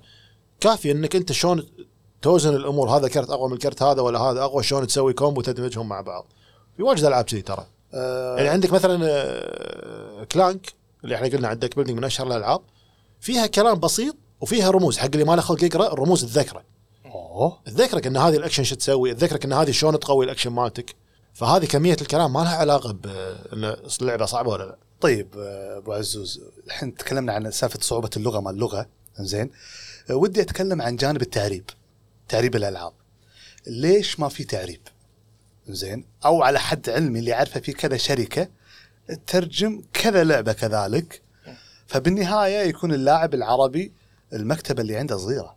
ما عنده أريحية اللاعب العربي يفكر في ألعاب ثانية لأن المكتبة صغيرة عنده. ف إيش رأيك في الموضوع هذا؟ شلون الواحد خوش يتفاداه؟ آه، خوش موضوع وفعلا هذا الموضوع يعتبر شيء فيه تحدي عندنا آه، في عالمنا العربي وبالذات بالكويت وليش ما في تعريب يعني؟ أنت خلنا أعطيك مثال سريع ما عندنا مصنع سيارات بالكويت ليش ما في مصنع سيارات بالكويت لأن اللي برا الكويت اللي قاعد يصنعون سيارات وصلوا مرحلة انه خلاص هذه صنعتهم إحنا ما وصلنا لمرحلة إن نقدر نصنع سيارة نفس الشيء ال board games هم قاعد يصنعونها بألمانيا وأوروبا وأمريكا. المصمم نفسه من هناك دار النشر نفسها من هناك المطبعة نفسها من هناك كلهم مع بعض موجودين كخدمات متوافرة بنفس المنطقة. أنا كمثلا خلينا نفرض إن أنا بصمم لعبة كأبو لا عزوز. أنا عفوا أبو عزوز. ما أقصد تصميم. أنا أوكي خلها موجودة اللعبة أجنبية بس أبي نسخة عربية. تيك السالفة. اي أنا خلينا نقول مو كمصمم خلينا نقول كمحل عشان أجاوبك على طول. أنا كمحل ببيع اللعبه بجيبها من برا وببيعها اكتشفت إن أنا جمهوري بالكويت يقول لا يبا أنا ما مشكلة هذه إنجليزي ش- ش أسوي فيها؟ أيوه بس أنا بعربها لازم أنا آخذ license من الشركة الأم مالت اللعبة إن أنا أترجمها وهم لازم يوافقون على الترجمة مالتي عشان أنا أبيعها يعني بالكويت. إحنا بالكويت شنو مشكلتنا بالشغلة هذه؟ شغلتين. الشغلة الأولى الألعاب اللي قاعد يصير لها copy paste أو بالأحرى قاعد تنباق والله أبو. عزوز خليني أقول لك صراحة ترى في سؤال كنت حاطه وشلته. هذا السؤال. إيه. هذا هذا كنت أنا لا حاطه أنا وشلته أنا لا يعني ما ما فيها زعل ما راح اي لا لأن لأن في ألعاب للأسف بعضهم يكتب لك إن إنتاج كذا كذا. وأول مرة وفخورين و صح. تكتشف إنها لعبة أصلا أجنبية وقديمة. صح. بس هذا- غير الاسم والرسمة. صح. هذا الحين الألعاب للأسف إن هي الدارجة عندنا بالكويت وهي اللي الناس عبالهم إن هذه ال board games الصجية الموجودة. إيه. فالشيء قاعد يصير؟ ياخذ لك لعبة ناجحة برا مثلا هو شافها أو لعبها وجربها يروح يترجمها يطبعها بالصين ولا بالكويت ولا ما أدري وين ويجيبها ويبيعها تحت اسم ثاني ويحط لك فيها مصطلحات كويتية. قط لك كلمة ترينبا قط لك كلمة واسطة ما أدري شنو فريج وغيره صارت لعبة كويتيه أنا ما عندي مشكلة بالشيء فإحنا ما. عندنا مشكلة بالشيء بس هذا مشكلتي لما يقول ترى أنا اللي سويته أنا- ولا أنا- أنا, أول واحد ولا أنا- يحط ينسب الاسم. أنا أبو خالد أنا ما عندي اللي أحس إنه شوي غريب. ما عندي مشكلة بالشيء هذا الله يوفقهم بالعكس أنا قاعد أساعدهم وفي بعضهم أنا أشرح لهم العابهم وأسوق لهم. ما عندي مشكلة بالشيء هذا. بس أنا نقطتي إن على التعريب. هذا الشيء يأثر على التعريب. ليش؟ لأن أنت كواحد كمحل رسمي تبيع لعبة رسمية عالمية لما تشوف الألعاب هذه قاعدة تنباع وهي اللي قاعدة تد- تندرج وقاعدة تجذب الناس ما راح تتشجع إنك تعرب لعبة ما راح يشترونها الناس. لأن أنت راح تتحمل تكلفة الترجمة وتكلفة إعادة الطباعة. أنت مو بس قاعد تترجمها. أنت راح ترد تطبع نفس اللعبة صح. على الترجمة الجديدة. الكروت نفسها بس فيها كلام جديد. فهذه تكلفة عالية. بالنهاية أنا أبيع حبة حبتين حق واحد اثنين يبونها وبالمقابل الألعاب السهلة ال- المعربة هذه اللي قاعد تنباع. خلينا نسميها الألعاب المحلية قاعد تنباع بالالاف عرفت؟ فأنا كمحل ما تشجع. وفي عندنا أمثلة وايد بالكويت. المحلات اللي حاولت وفشلت بالشيء هذا. وبالمقابل خلينا نوسع ال- الدائرة. خلينا نصعد شوية على الوطن العربي. ممتاز. كم دار نشر وتعريب عندنا بالوطن العربي حق ال board games ما أعرف للأمانة. واحدة أو ثنتين. تمام. ثنتين. واحدة بالإمارات واحدة بلبنان. وما صار لهم أكثر من 10 سنين 12 سنة. ف فالسبورت أو الدعم حق الشيء هذا كتعريب الألعاب العالمية مو وايد قوي. ما راح تحصله بالصيغة اللي أنت ودك إياها. بس بنفس الوقت يعطيهم العافية. قاعد يعربون وايد ألعاب الحين بطريقة رسمية وقاعد يجيبونها موجودة يعني زين عندك فكرة لما تقولي إعادة الترجمة أو إعادة الطباعة كم يكلف؟ عندك فكرة بالرقم؟ والله ما عندي فكرة عن الترجمة. بس عن الطباعة يعتمد على أنت كم حبة راح تطبع. في ناس تطبع مثلا 10000 حبة غير عن ما أنت تطبع 800 حبة. ف طبعا حجم اللعبة يفرق، في ألعاب تكون بس كروت، في ألعاب لا فيها board وفيها شغلات تتحرك وهذا. فيفرق الشيء هذا كذلك. زين نظرتك لصناعة ال board game الحاضر الحالية الماضية المستقبل يعني في بعض الشغلات مثل مثل مساء لما قلت لك أنا القنوات طلعت طلعه مالت ال board game بعدين نزلت خلنا من القنوات اليوتيوب. نتكلم عن ال board game في الوطن العربي. ما أنا نتكلم برا. هل تحس ان في تصاعد ولا هبة؟ خلينا نقول مثل بادل. شلون طلعت هبة بادل حيل حيل. الكل صار يلعبها. للحين في بادل بس. قلت شوي عن أول. زين. ما ما أظن قلت بس إن إحنا اهت- اهتم... أو- الاهتمام أو- فيها اهتمام الس- الس- يعني ال social media وهذا قل عليها بس ممكن هي إيه. اي بس إيه. أنا للحين قاعد أشوف فهذا الموضوع نفسه board game أه، هل تحس إنه في تصاعد ال- المجتمع أنت تقول والله قاعد أعرف دوانية على دوانية هل تحس الشيء هذا قاعد يكبر وياك طبعا ولا قاعد تحس إنه لا آه، طبعاً. هي اتكلم عن الماضي يعني خلال الخمس سنوات أو العشر سنوات الماضية خلينا نقول الحين خلينا نقول والمستقبل خلينا نقول أنا أبو خالد قبل لا أبطل دوانية night لما كنت أروح ألعب يمكن مع دوانية دوانيتين بالكثير. الحين لما بطلت دوانية night كان عبالي إنه ما في ناس يلعبون board games وكان عبالي إنه ما في صناع محتوى board games، اكتشفت إنه لا في. هو ما ننكر إنهم شوية بس ترى في. هم ما نهضم حقهم موجودين. صناع محتوى؟ إي نعم. okay توني أدري عنهم. بالضبط. فانا دريت عنهم عن board game. حق ال board game ممتاز. فهذا الشيء يخليني أوصل حق أي استنتاج إنه لا هي ك ك كهواية قاعد تنتشر. هي كاهتمام قاعد يزيد. وأنا أعطيك الأر... بالأرقام بالكورونا وبعد الكورونا إيش كثر زادت الألعاب بالكويت okay. يعني في لعبة من غير ذكر أسامي كانت تنباع يمكن بالشهر 100 200 حبة قبل الكورونا. أثناء ال lockdown وبعد ال lockdown كانت توصل تطق لي 10000 حبة تنباع. نفس اللعبة. زين يمكن هذا ظرف استثنائي. هذا ظرف استثنائي بس بنفس الوقت هذا الظرف الاستثنائي سبب إن الهواية تنتشر أكثر. لأن الناس اللي جربت بالكورونا شيء استانست فيه أيام ال lockdown والحجر وال وال والحظر الكلي already أنت جربت اللعبة فراح تجربها الحين الحين ما في حجر وما في آه، حكره بالبيت بس أنت جربت اللعبة راح تجربها بالديوانية راح تلعبها تاخذها معك الشاليه تاخذها معك الزوارة تاخذها معك الديوانية. فكصناعة هي already كل سنة بالعالم قاعد تزيد عدد الألعاب اللي قاعد تنزل بس كسوق محلي الناس قاعد تعرف حق الألعاب مشكلتنا إحنا هني. ما في اختيارات ما في محلات وايد. يمكن Good Game يعطيهم العافية صار لهم 10 سنين.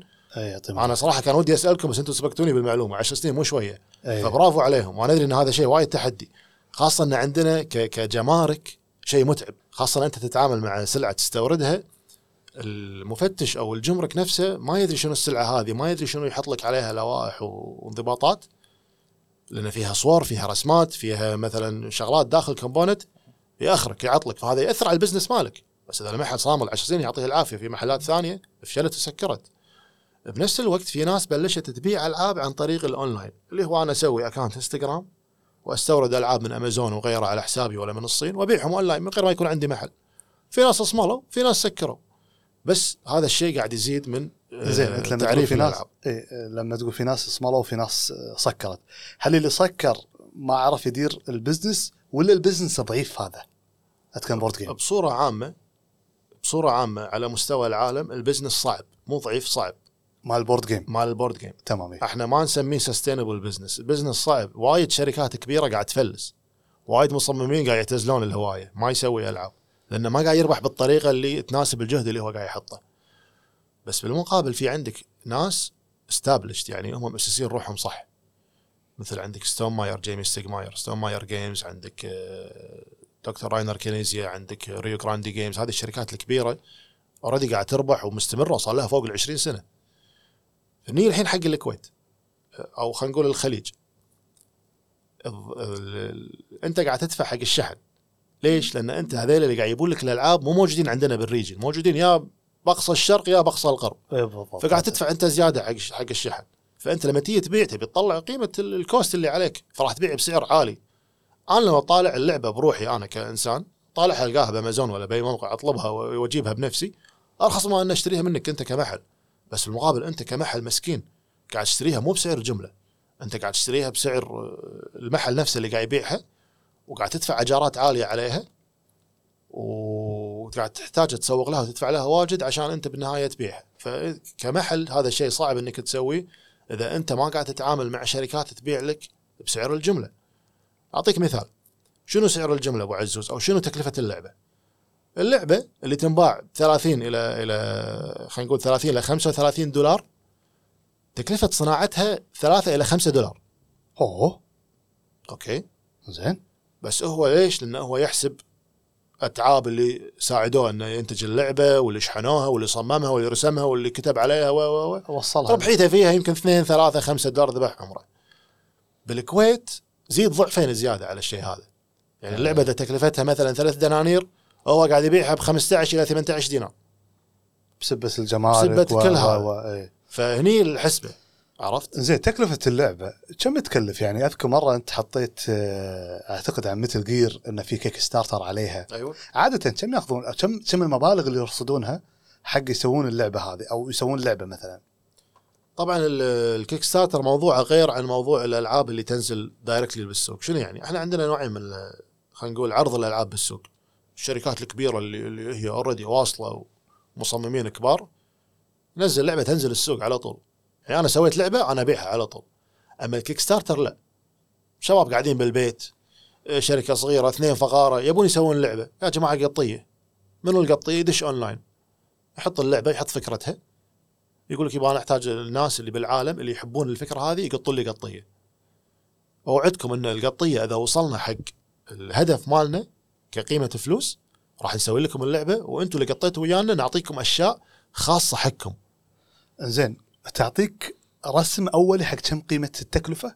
يعني أوكي أنا شريت اللعبة 35 دولار بس هي كم كلفت المطور لما سواها؟ لا عشان يطلب قطية. بالضبط. ال Kickstarter ما تدري كم تكلف اللعبة. هذه مشكلتها. آه. بس هو شلون يلعبها عليك؟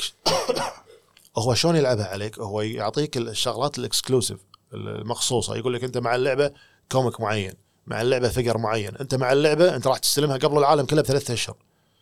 أوكي. مثل ال pre-order خلينا نقول العاب السوني تسوي pre-order يعطيك skin ات ويعطيك DLC معين وكذي. حلو أنت مساء ذكرت موضوع الشركات انه في شركات آه، كبيرة وشركات مهمة وشركات فلست.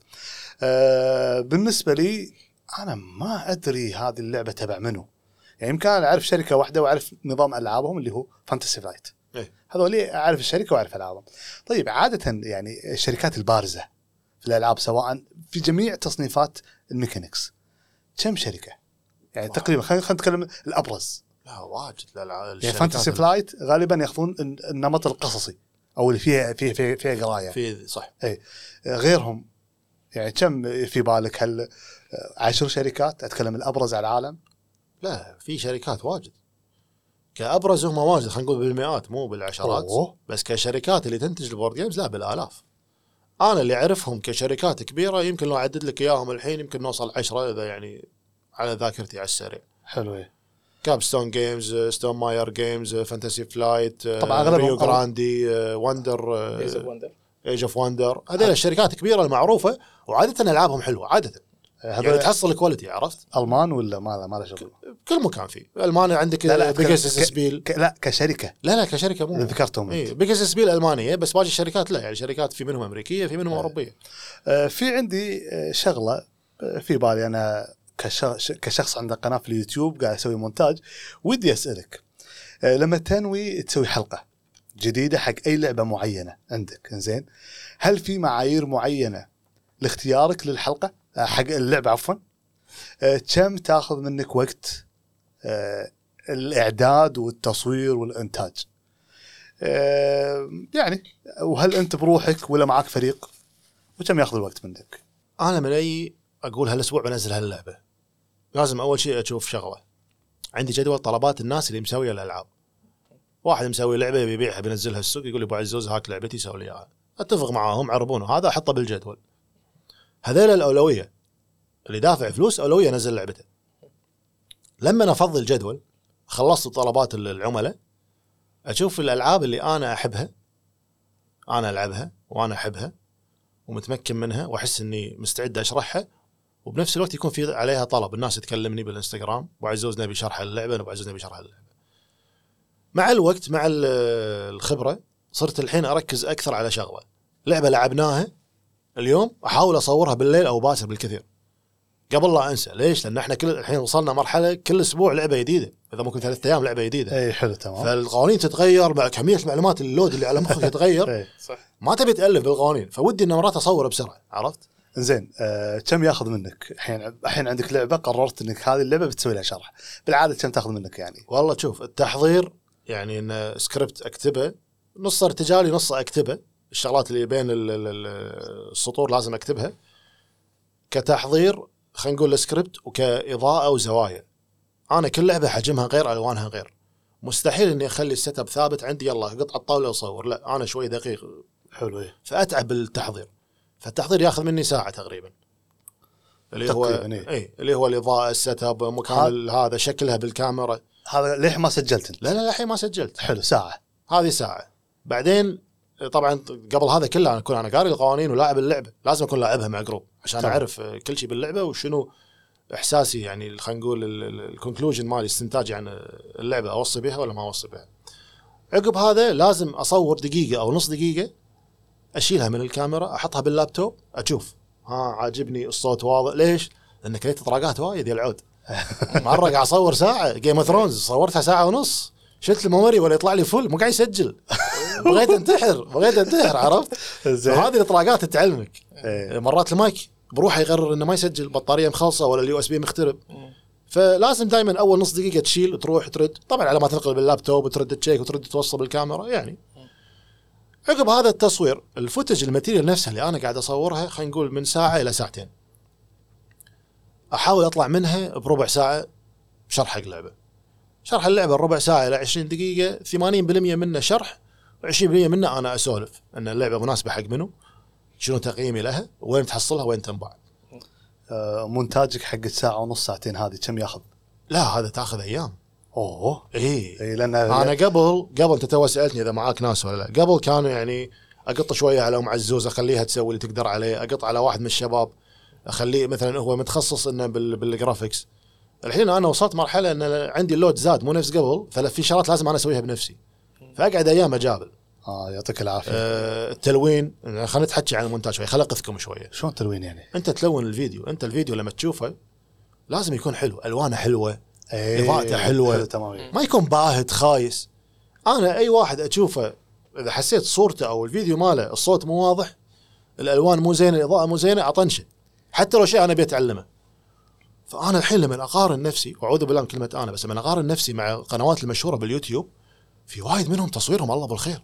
إيه. مونتاجه الله بالخير. وأعطيك مثال وبكل صراحة Dice Tower الله بالخير مونتاجه وتصويره. طبعا بس- بس- بس. أكثر شيء يضايقني بالمونتاج مع إنه شيء بسيط انعكاس الإضاءة ال light اللي فوق الغرفة على الكرت نفسه أنا ماني قادر أشوف الكرت اللي قاعد يشرحه بعض إيه. إيه. إيه اي فأنت هني تبلش تسوي؟ تطفي light ات الغرفه تحط تشتري light ات professional احترافية يسميها ال softbox وتركبهم زوايا معينة وغيرها عشان ما يطلع معاك الانعكاسات هذه فمثلا Dice Tower لما أطالع شرحه حق لعبة وهذا تحسه سلق بيض ماسك العدسة ي zoom بيده وما أدري شنو ما له خلق يقصها بالمونتاج. كنا إحنا الحين بالبودكاست واحد عطس نزل البودكاست من غير ما يقص العطسة. إيه، عرفت؟ أنا لا أنا ما أحب كذي. أنا أحب إيه. أطلع بنتيجة professional فهذا مرات تأخذ مني يوم يومين سالفة ال- خلينا نسميها تنظيف ال- ال- المحتوى. مرات يكون في غلطة. قلت معلومة غلط شرحت قانون غلط. أحب أراجع الفيديو مثلا أراجع مع واحد لاعب اللعبة عشان أخذ بوجهة نظره. لما اي اعدل نسوي voice lay over أو إذا احتاج الموضوع إنه كان الغلطة شديدة لازم أرد أصور. فأصيد نفس الزاوية أسوي set ها مرة ثانية وأرد أصور. يعطيك فيعني خلينا نقول أسبوع تقريبا هو اللي من مرحلة التحضير إلى التصوير والمونتاج عشان أسلم لعبة. يعني الحين اللي فهمته منك ان الأولوية حق الناس اللي متعاقدين معاك نعم. آه، الثاني لعبة أنت عجبتك. لعبة أنا عجبتني. طيب ما كنت تأخذ رأي الجمهور في لعبة معينة لا, لا أكيد الناس؟ أكيد. بعد- وأنا أعتذر من كل الجمهور اللي قاعد يسمعوني آه، دازين لي كل واحد داز لي لعبة اللسته اللي عندي فوق ال 25 لعبة. يمكن سويت منهم لعبتين بس رأي الجمهور. بس إن شاء الله بعد الوقت راح أسويهم. أش- أشوف بعد- سعود بعد إذنك إيه. في أنا قاعد أشوف لك فيديوهات وايد بس في بعض الفيديوهات أنا من نفسي أشوف شوية منه أنا أوقف ما ما أكمل الفيديو. قول لي ليش؟ ليش؟ وخذ راحتك. لأن لا شعوريا أحس إنه لا هو هذا الفيديو يعني مو لأن اللعبة هو اللي حابها لا هذه مطلوبة منه فمن أشوف كذي أنا بعض المرات لا شعوريا شيء أوقف ما أكمل أنا ما أنكر إيه. آه، ما أنكر كلامك بالعكس أنا صارت معي ان في ألعاب وأنا أشرحها أحس إنه ما ودي أكمل اي بس ما تكون هي مطلوبة مني اي وش اللي يخليني أكمل السمي؟ مم. ليش أنا أنا ما أحب أسوي شيء ما يكون حلو، بس شو اللي يخليني أكمل؟ مم. لأن هذا الفيديو أو هذا اللعبة اللي أنت ما عجبتك وأنا ما عجبتني تنزل هي جمهور غير إي بالنهاية هي رأي هي رأي- رأي رأي شخصي. هي لها جمهور إيه. يعني أنا أعطيك بالأرقام مونوبولي لما نزلت مونوبولي. أو لما فتحت خلينا نقول لما فتحت ديوانيه نايت. واحد من ربعي ال board gamer ية. قال لي سعيود إذا نزلت مونوبولي راح أول واحد أسوي لك unfollow قلت له يا معود مونوبولي هذه لعبة فاشلة ما شنو أنا بشرح board game صجية إيه. وتدور الأيام واقول أنا بشرح مونوبولي أنا أنا من نفسي بشرح مونوبولي بشرحها بطريقة غير عن كل المحتوى اللي موجود بيوتيوب. إيه. لما نزلت الفيديو هذا مال مونوبولي ضرب عندي 10000 مشاهدة. إيه. أوه. مع إن اللعبة وأنا أشرحها يمكن أنا مو حابها. يمكن يمكن لو. سمي يشوف يشوف الفيديو يوقف النص ما يكمله لأنه هو ما له خلق مونوبولي أو ما شافني اعطي من نفسي. ومستهلك أصلا ما أدري ومستهلك. يعرفها اي بس بس لها عشاق بطريقة غير. صح. فهني إحنا نقول نحترم الذوق المختلف. ونحترم الناس اللي هي مو متعمقة بالهواية نفسنا إحنا. هو مثلا بالنسبة له مونوبولي وريسك واو ولا اونو واو بالنسبة له أنا أعطيك إياها كاش الحين. أكثر مشاهدات عندي تاريخ ديوانيه نايت شنو أي لعبة؟ مونوبولي اللي توقيته ها. أونو. أوه. أونو في أحد ما يعرفها لا. تخيل إن أنا نزلت فيديو حق أونو ضرب عندي فوق ال- ال reach طاف ما شاء الله يمكن نص مليون ما إيش كثر. وال... شفت التغريدة مالت اللي اللي, صمم إيه مونوبولي إيه إيه، قصدك يصمم أونو قصدك؟ أونو أونو عفوا. إيه اللي ما يصير؟ تركب الأربعة على أربعة. وهو يقول المصمم ما يصير تركب الأربعة على أربعة. ترد عليه واحد من الناس قال ما تعرف اللعبة. ما تعرف اللعبة. اي إحنا نلعبها بطريقتنا قال. قال لا يصير تركب أربعة على أربعة. المصمم يقول لك ما يصير تحط أربعة ضد يعني تسحب بعض. اي فهذا الشيء شيء يذكر موضوع المونيبولي يعني. آه، معناته انه آه، في طلبات آه، ممكن الناس تطلب منك وهذا. فدائما أنت كمشاهد. وأنت كصانع محتوى لا تصير عينك محدودة. في ذوق ثاني بال... لازم تحترم الأذواق كلها. صح. ممتاز. عجب. لازم تس... يعني okay سوى باللي تقدر عليه. لا تروح تسوي مثلا شيء كلش مرة يعني على قولتهم اخواننا السعوديين مرة ما ينبلع. لا. إيه. حاول يعني تمشي الأمور. آه، طيب ب- بالشيء هذا آه، بودكاست جار يبي يطلب منك بعد مثل الناس. تدلل. الله يسلمك. استغل الفرصة. آه، اشرح أو إذا تحب تشرح عندك وقت لعبة كاتان. أعتقد كاتان. اي كاتان أعتقد مترجمة عربي وسهلة وعائلية وتدخل ناس بسرعة. للعلم مع انها قديمة وهذا ولا مرة لعبتها. ولا مرة. ولا مرة. أقول لك أبو عزوز آه، إذا كان في عندك لستة وفي مجال بودكاست جار يطلب منك آه، تسمح تشرح لعبة كاتان لأن إحنا ودنا نلعبها صراحة مع إنها مترجمة عربي بس آه، لها جمهور وأعتقد عائلية وممكن تكسب فيها ناس. والأمر لك يعني اللي شوف تشوفه. شوف أبو خالد إيه. كاتان من الألعاب اللي لها مكانة تاريخ ال board games ما حد ينكرها. لما نزلت كاتان سوت نقلة نوعية في ال mechanics والاستراتيجية مالت ألعاب ال board games. يعني هي فتحت باب جديد حق المصممين انه شلون يصممون ألعاب ويفكرون. وهذا الشيء لا يختلف عليه اثنان. أنا دشيت بوايد board games ولعبت وايد board games للحين ما جربت كاتان. فلما جربتها قبل سنة قلت يلا كاتان اللي ذابحيننا فيها وكاتان وكاتان. كان ينزلها واحد بالشوط يلا كاتان. ما قدرت أكمل اللعبة. أوه ما قدرت؟ أكملها. نص لعبت؟ تغصبت نص ساعة ثلث ساعة كان اقوم قلت لهم ومو بس أنا الأربعة اللي الثلاثة اللي معي كلهم قالوا اللعبة سيئة.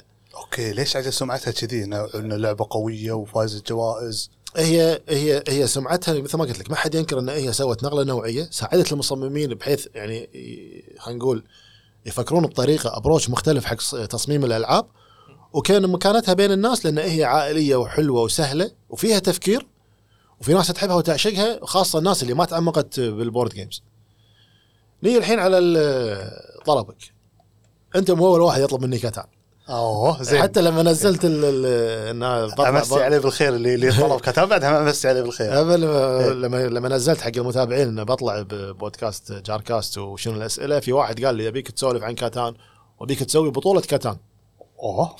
فأنا أقول له نفس الجواب أنا كاتان أعطيتها فرصة. وكلش ما توالمنا. افا إي والله ما توالمنا. كان قلت لي بس عشان إذا تبي لعبة بس, ثانية. أطلبها منك. بس إذا تبون نسوي لها شرح ما يمنع بالعكس. أنا قلت لك أنا ما أحب أسكر باب شيء لأن أدري إن في أذواق ثانية ممكن. في فئات ثانية ممكن تعجبها وتستفيد من الفيديو. فموضوعها مو وايد صعب موضوعها جدا سهل. بالعكس قوانينها straightforward واللعبة متوفرة عندنا بالمجموعة. ونقدر إن شاء الله نسوي لها حلقة وبإذن الله. تامر أمر. آه، يعطيك العافية. آه، أبو عزوز آه، كان في بالي للأمانة ان تكون الحلقة عن عالم ال board game. كذي أنا خلصت عالم ال board game. اللي عندي كسؤال ونقاش وكنت أبي أدخل في موضوع ال comics وال manga. آه، لكن لضيق الوقت آه، زين. أحس إن ناجلها لحلقة ثانية أفضل لأن عندنا هم للحين أخبار وعندنا آه، أسئلة. فهني أنا أوصل معاك لنهاية حلقة ال... أو فقرة خلينا نقول عالم ال board game. إلا إذا في شيء حاب عزوز يضيفه آه لنا. فلك المايك ابو عزوز أنا وافقك أبو خالد. أه ما شاء الله ما حسينا بالوقت بس تقريبا صار لنا ساعتين قاعدين. تقريبا ان شاء الله نخليها جلسة ثانية حق ال- ال comics وال manga ونحاول نشطب محور ال board games اليوم. إن شاء الله. في عندنا أسئلة جتنا نشرناها في ال- الإنستغرام عندي وعند أبو عزوز. إذا تسمح لي أبو عزوز خليني آخذ بس سؤال بعدين أجي آخذ عندك سؤال وأجي عندي سؤال وكذي. يلا. عندي أول شيء في الإنستغرام آه، بونف 86 يقول بخصوص المحور الأول لأنك كنت حاط محورين board و comic يقول آه، إذا تبي آه، يعجبك. طبعا يقصد إذا تبي تحب إذا كأنه يسوي دعاية حق الناس حق ال board game. إذا عندكم خيال زين آه راح تستمتعون في لعبة الألعاب board game بشكل عام. إذا ما عندكم فالموضوع شوي يصير صعب يعني. هذه كمشاركة من بونيف 86 المشاركة اللي عندك أبو عزوز؟ آه أنا ايد اخونا اللي ذكر موضوع الخيال أي. وأقول له صدقني إن أنت لما تجرب board game أنت من نفسك راح تتخيل العالم مال اللعبة والقصة وراح تدش. ودائما اللي يميز ال board games إن كل لعبة لها عالم خاص فيها. أنا أحب لما أشرح لعبة board games حق الشباب أقول لهم القصة مالت اللعبة. ترى بالمناسبة في وايد ألعاب لها قصة. اي إحنا. نلعب عادة يلا بطل لعبة قوانين نلعب بس ترى في قصة. يحطون لك بالكتيب اول صفحة صفحتين أو نص صفحة قصة. فأنا أحب أقول لهم هذا عشان أعيشهم ال- الذيم مال اللعبة. السؤال اللي وصل لي أنا شلون تنشر هواية ال board game؟ هل تقدر تسوي دوري مثلا عشان تنشرها ولا شلون؟ طبعا هذا السؤال الأزلي شلون تنشر هواية ال board games؟ دائما في ناس يقول أنا أحب ال board games ما عندي أحد ألعب وياه. ممتاز. فأنا أنصحك تسوي نفس اللي أنا سويته وضبط معاي إنك تشتري لعبة أنت تحس إن أنت راح تحبها. شنو المرجع مالك؟ عندك ال BGG اللي هو ال BoardGameGeek dot com في وايد معلومات تقدر تدش تشوف عن كل لعبة. وكذلك إذا اللعبة مثل ما قلنا عليها شعار اللعبة فايزه بجوائز هذا شيء يشجعك إنك تشتريها. عقب ما تقرأ عنها تشتريها حطها قدامك على الطاولة بروحك سوي ال setup طبعا أبو عزوز عفوا باخذ منك الشعار اللي تقوله بحطه باليوتيوب حق الناس تشوفون اللي هو الشعار هذا. إيه. تفضل. دام فضلك. تقرأ القوانين عقب ما سويت ال setup على الطاولة تعلمتها ودها الديوانية. مو توديها أي ديوانية كل ديوانية أو كل group لا غير. في ناس تحب الضحك ود لهم لعبة ضحك في ناس تحب تفكر لهم وهكذا. وإن شاء الله كذي راح تكسب الناس هذه. وتكون أنت نشرت هواية ال board games. في- السؤال اللي عندك؟ عندنا E Station Q8 حسين طيري آه، يقول آه، يبي اقتراحات لألعاب board game ممتعة وبسيطة. هذا باختصار المحور آه، هذا. آه، بالإضافة قال لي كلمة بس ما حطها هني. تبي أوصل لك الرسالة أبو عزوز؟ اي خذ راحتك. يقول لك Eren Yeager أحسن من Bruce Wayne. وي، هذا هذا واصل لي ال comment من واحد ثاني. خير حسين. راح نوصل له إن شاء الله. زين إيه لا هذا بخصوص حسين. إيه. آه هذا يقول يبي آه، عطى اقتراحات. ألعاب board game بسيطة وسهلة الواحد ممكن يدش فيها سواء ربع أو عائلة يعني. هل في عندك اقتراحات؟ أول شيء أي واحد ما جرب ال board games أنا انصح يبلش بلعبتين. Spot It و Splendor Spot It راح تلعب وتستانس مع لو منو قاعد تلعب لو مع الوالد الوالدة الله يحفظهم مع زوجتك مع أخوانك مع عيالك ممكن تلعبها. مع ربعك بالديوانية اللعبة تضحك وحلوة وفيها سرعة reaction تونس راح تسبب جو لطيف بالقعده فأنا أنصح فيها كبداية. وكذلك Spot It آه، للعلم آه، أخصائيين التعليم المتأخر وإصابات المخ. انه شلون الواحد يسوي recovery بعد آه، الله يبعد عنكم الشر. إصابات المخ يستعملون. Spot It عشان يحفزون ال reaction عند أي واحدة اللي, صورتها فيها عين ما. أيوه بالضبط هذه. ما انت لعبتها. تصيد الصورة اللي بال- بالنص مع الصورة بالكرت اللي عندك واللي يحط ايده بسرعة يقول اسم الشكل اللي هو عنده إياه أي. ياخذ كرت حقه. هذه طريقة من الطرق اللي تلعبها. أنا منزل لها شرح فيها خمس طرق تلعبها.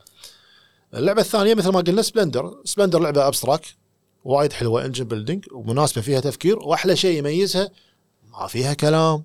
نهائيا ولا في نهائياً. حتى سوالف ولا لون في أي كتاب. لون وشكل والعب وفي راح تستانس وتفكر. وما تطول اللعبة ربع ساعة بالكثير ثلث نص ساعة. فتقدر تلعبها مع اي ناس إيه. هذه الألعاب بسيطة ممتعة تدخلك بالهواية. آه أنا عندي اقتراح بعد لعبتين فيه. اللي هم؟ عندك آه، Azul. Azul؟ وايد وايد بسيطة. ب- آه، لأن على قولتهم شباب يسمونها لعبة آه، الرخام. اي أنا أنا أول ما إيه. شاف أخوي إيه. وأنا ماسك العلبة. شو شو شو فيكم معلم سيراميك؟ زين. واللعبة الثانية Dixit. أوه Dixit هذه اللعبة يعني أكثر لعبة مع يعني خلينا نقول أعمار. والله الأمانة ما في أعمار معينة بس الكل يحبها. بس أستمتع مع مثلا عيالي 14 سنة وغيرهم عسى الله يحفظ العيال جميعا. وحتى الربع والله ألعب وياهم يعني شباب كبار بس ما راح أقول اعمارنا كم. المهم زين. الحلو تعتمد على إيش كثر أنت فاهم الشخص اللي قدامك. أي إيه. تروح في الخيال أي اي لازم تفكر بمخه هو. أيوه. إيه. فحلوة. آه، الحلو الحلو والصدمة في لعبة Dixit أي واحد حتى يعرفها. ما أدري ابو عزيز شارحها ولا لا ما شيكتها ما شرحتها بس ما شرحتها، أوكي. بس اعرف آه، اللعبة باختصار شديد إنه يقول لك مثلا يا جماعة اللي بيده طبعا في كروت عليها رسومات. يا جماعة حطوا كرو كرت لها علاقة في بطل ماي. فأنت في بالك إنه أوكي كرتي هو البطل ماي مم. تحطه تنصدم إن الناس الموجودين اخ والله عندهم بطل ماي إيه.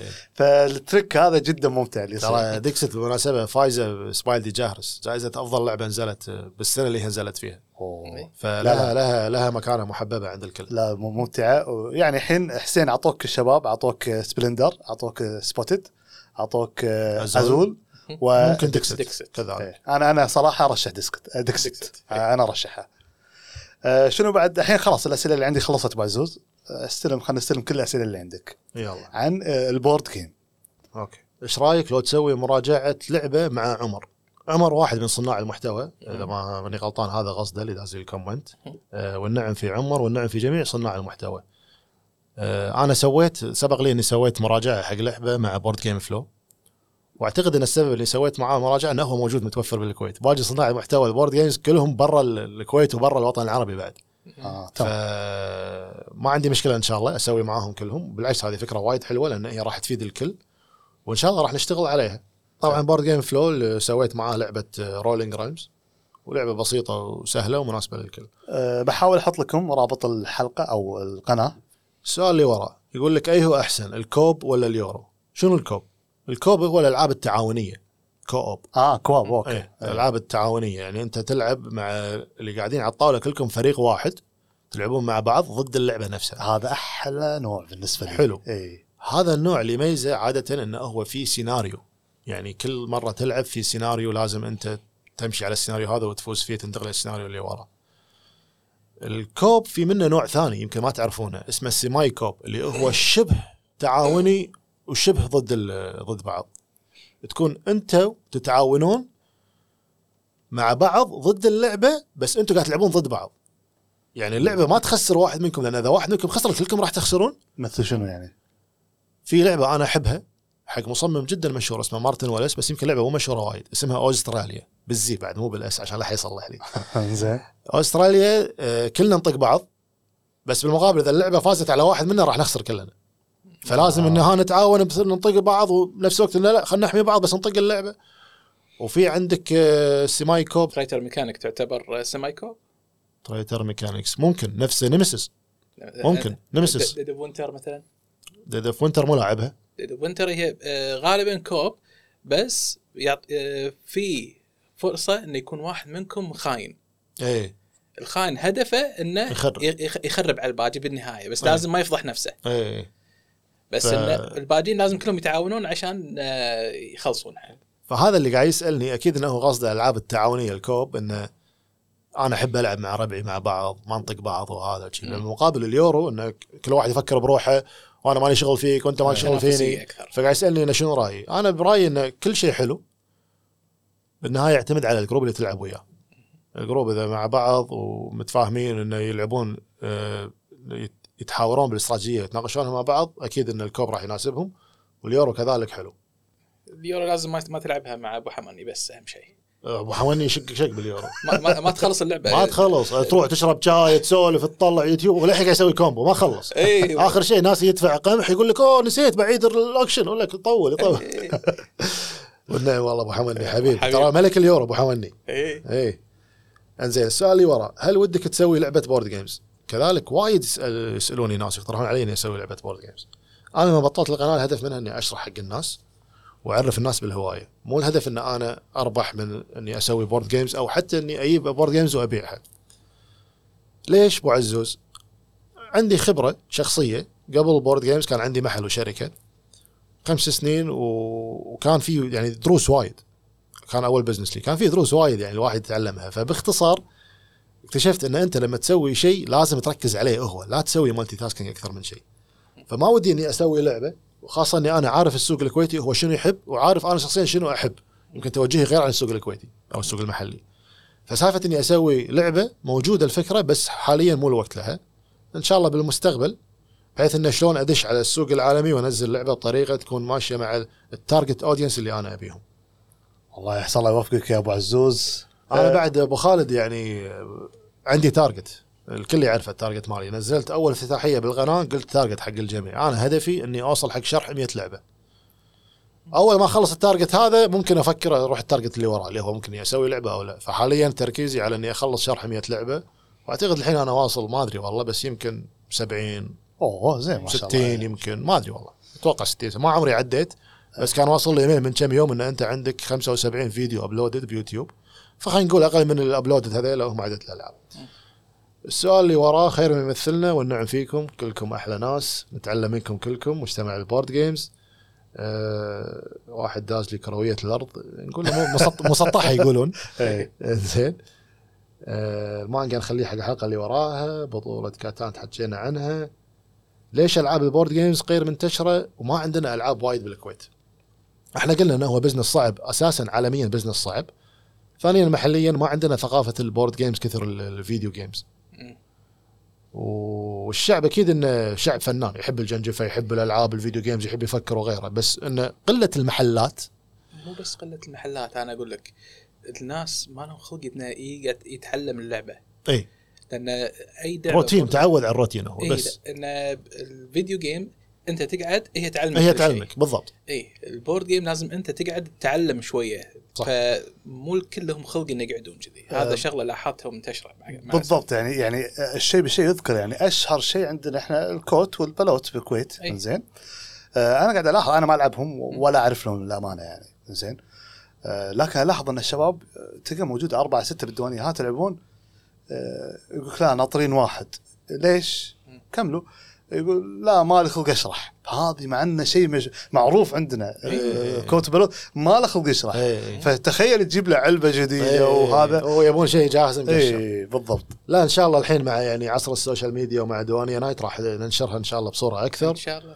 ومع همتكم آه، أعزائنا المتابعين. وعسى الله يوفقك إن شاء الله ولا تخلونه. أجمعين يا رب حبيبي. إن شاء الله. عندنا هني سؤال عن أنمي حق الحلقة الجاية. رأيك استخدام بعض الشركات؟ okay هذا خوش سؤال. يقول لي رأيك عن استخدام بعض الشركات حق برامج إلكترونية كجزء من ميكانيكية اللعبة؟ يعني شنو؟ يعني في ألعاب board games عشان لما تلعبها في application تنزله بالتليفون أو بال iPad وتشغله وتلعب راح أعطيك مثالين. المثال الأول في application مال شركة Dized. هذا ال application أنا استعملته حق لعبة اي سكول ولعبة Werewolf إذا ما خ... إذا ما أخذتني الذاكره هو فكرته انه tutorial مثلا أنت بتلعب لعبة أنت لاعبها آخر مرة من كم سنة. ناسي القوانين بس تعرف القوانين. هذا يذكرك بدل تروح تقعد تقرأ وما شنو يحط لك step by step واحدة تتكلم أو واحد يتكلم مع فيديو تشغله تطق التليفون على الطاولة تشغله وتسوي حسب اللي هو يقوله. بناء عليه يمشون كل لاعب قاعد على الطاولة ياخذك من بداية اللعبة لنهايتها ويحسب لك ال score م. هذا نوع من أنواع ال applications يستعملونها لل board games النوع الثاني يكون في applications لا هي experience من اللعبة جزء من experience اللعبة. مثل لعبه Descent أعتقد ذكرتوها قبل شوي. اي الجديده Descent صارت آه، شو اسمه؟ لها application عدل؟ application driven اي هذا ال application شو يسوي السمي وابو خالد؟ هذا يقول لك مع حسب أنت ال moves اللي قاعد تسويها وش كثر أنت قاعد شلون قاعد تلعبون يقول لك تغير مكان الوحش وين توديه تغير قوته استراتيجية ال tactics مالت اللعبة. فهذا فائده من ال application شو تسوي؟ تزيد من شغلة نسميها ال replayability value of the game يعني شنو؟ يعني اللعبة أنت كل مرة تلعبها راح يكون ال challenge غير التحدي غير. فإنت تلعبها مرة ثانية بطريقة غير. فال application يتحكم بالشغلات هذه. في application حق ألعاب ال co-op اللي هي التعاونية مثل ما أنت تقول تحبها أبو خالد.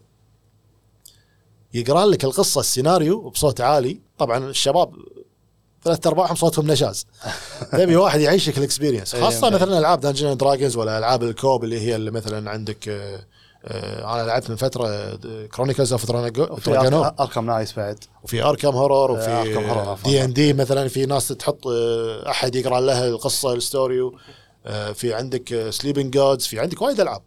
هذه الألعاب دائما ال applications يعيشك ال experience أحد صوته لايق بذيم اللعبة يقرأ لك اياها مع sound effects وقصة وأصوات تحس ان أنت داخل فيلم. فهذا فكرة ال applications وأكيد الحين العلم تطور يعني في وايد شركات قاعد تستعمل ال applications هذا شيء حلو. إنزين آه، سؤال. أنا ودي أربط سؤاله بسؤال يعني إيه. الحين في ألعاب ما تقدر تلعبها بدون ال applications مو إنه يعطيك experience وجو إضافي لا لا لا. ما تقدر تلعبها أصلا تصير ناقصة ما تلعب.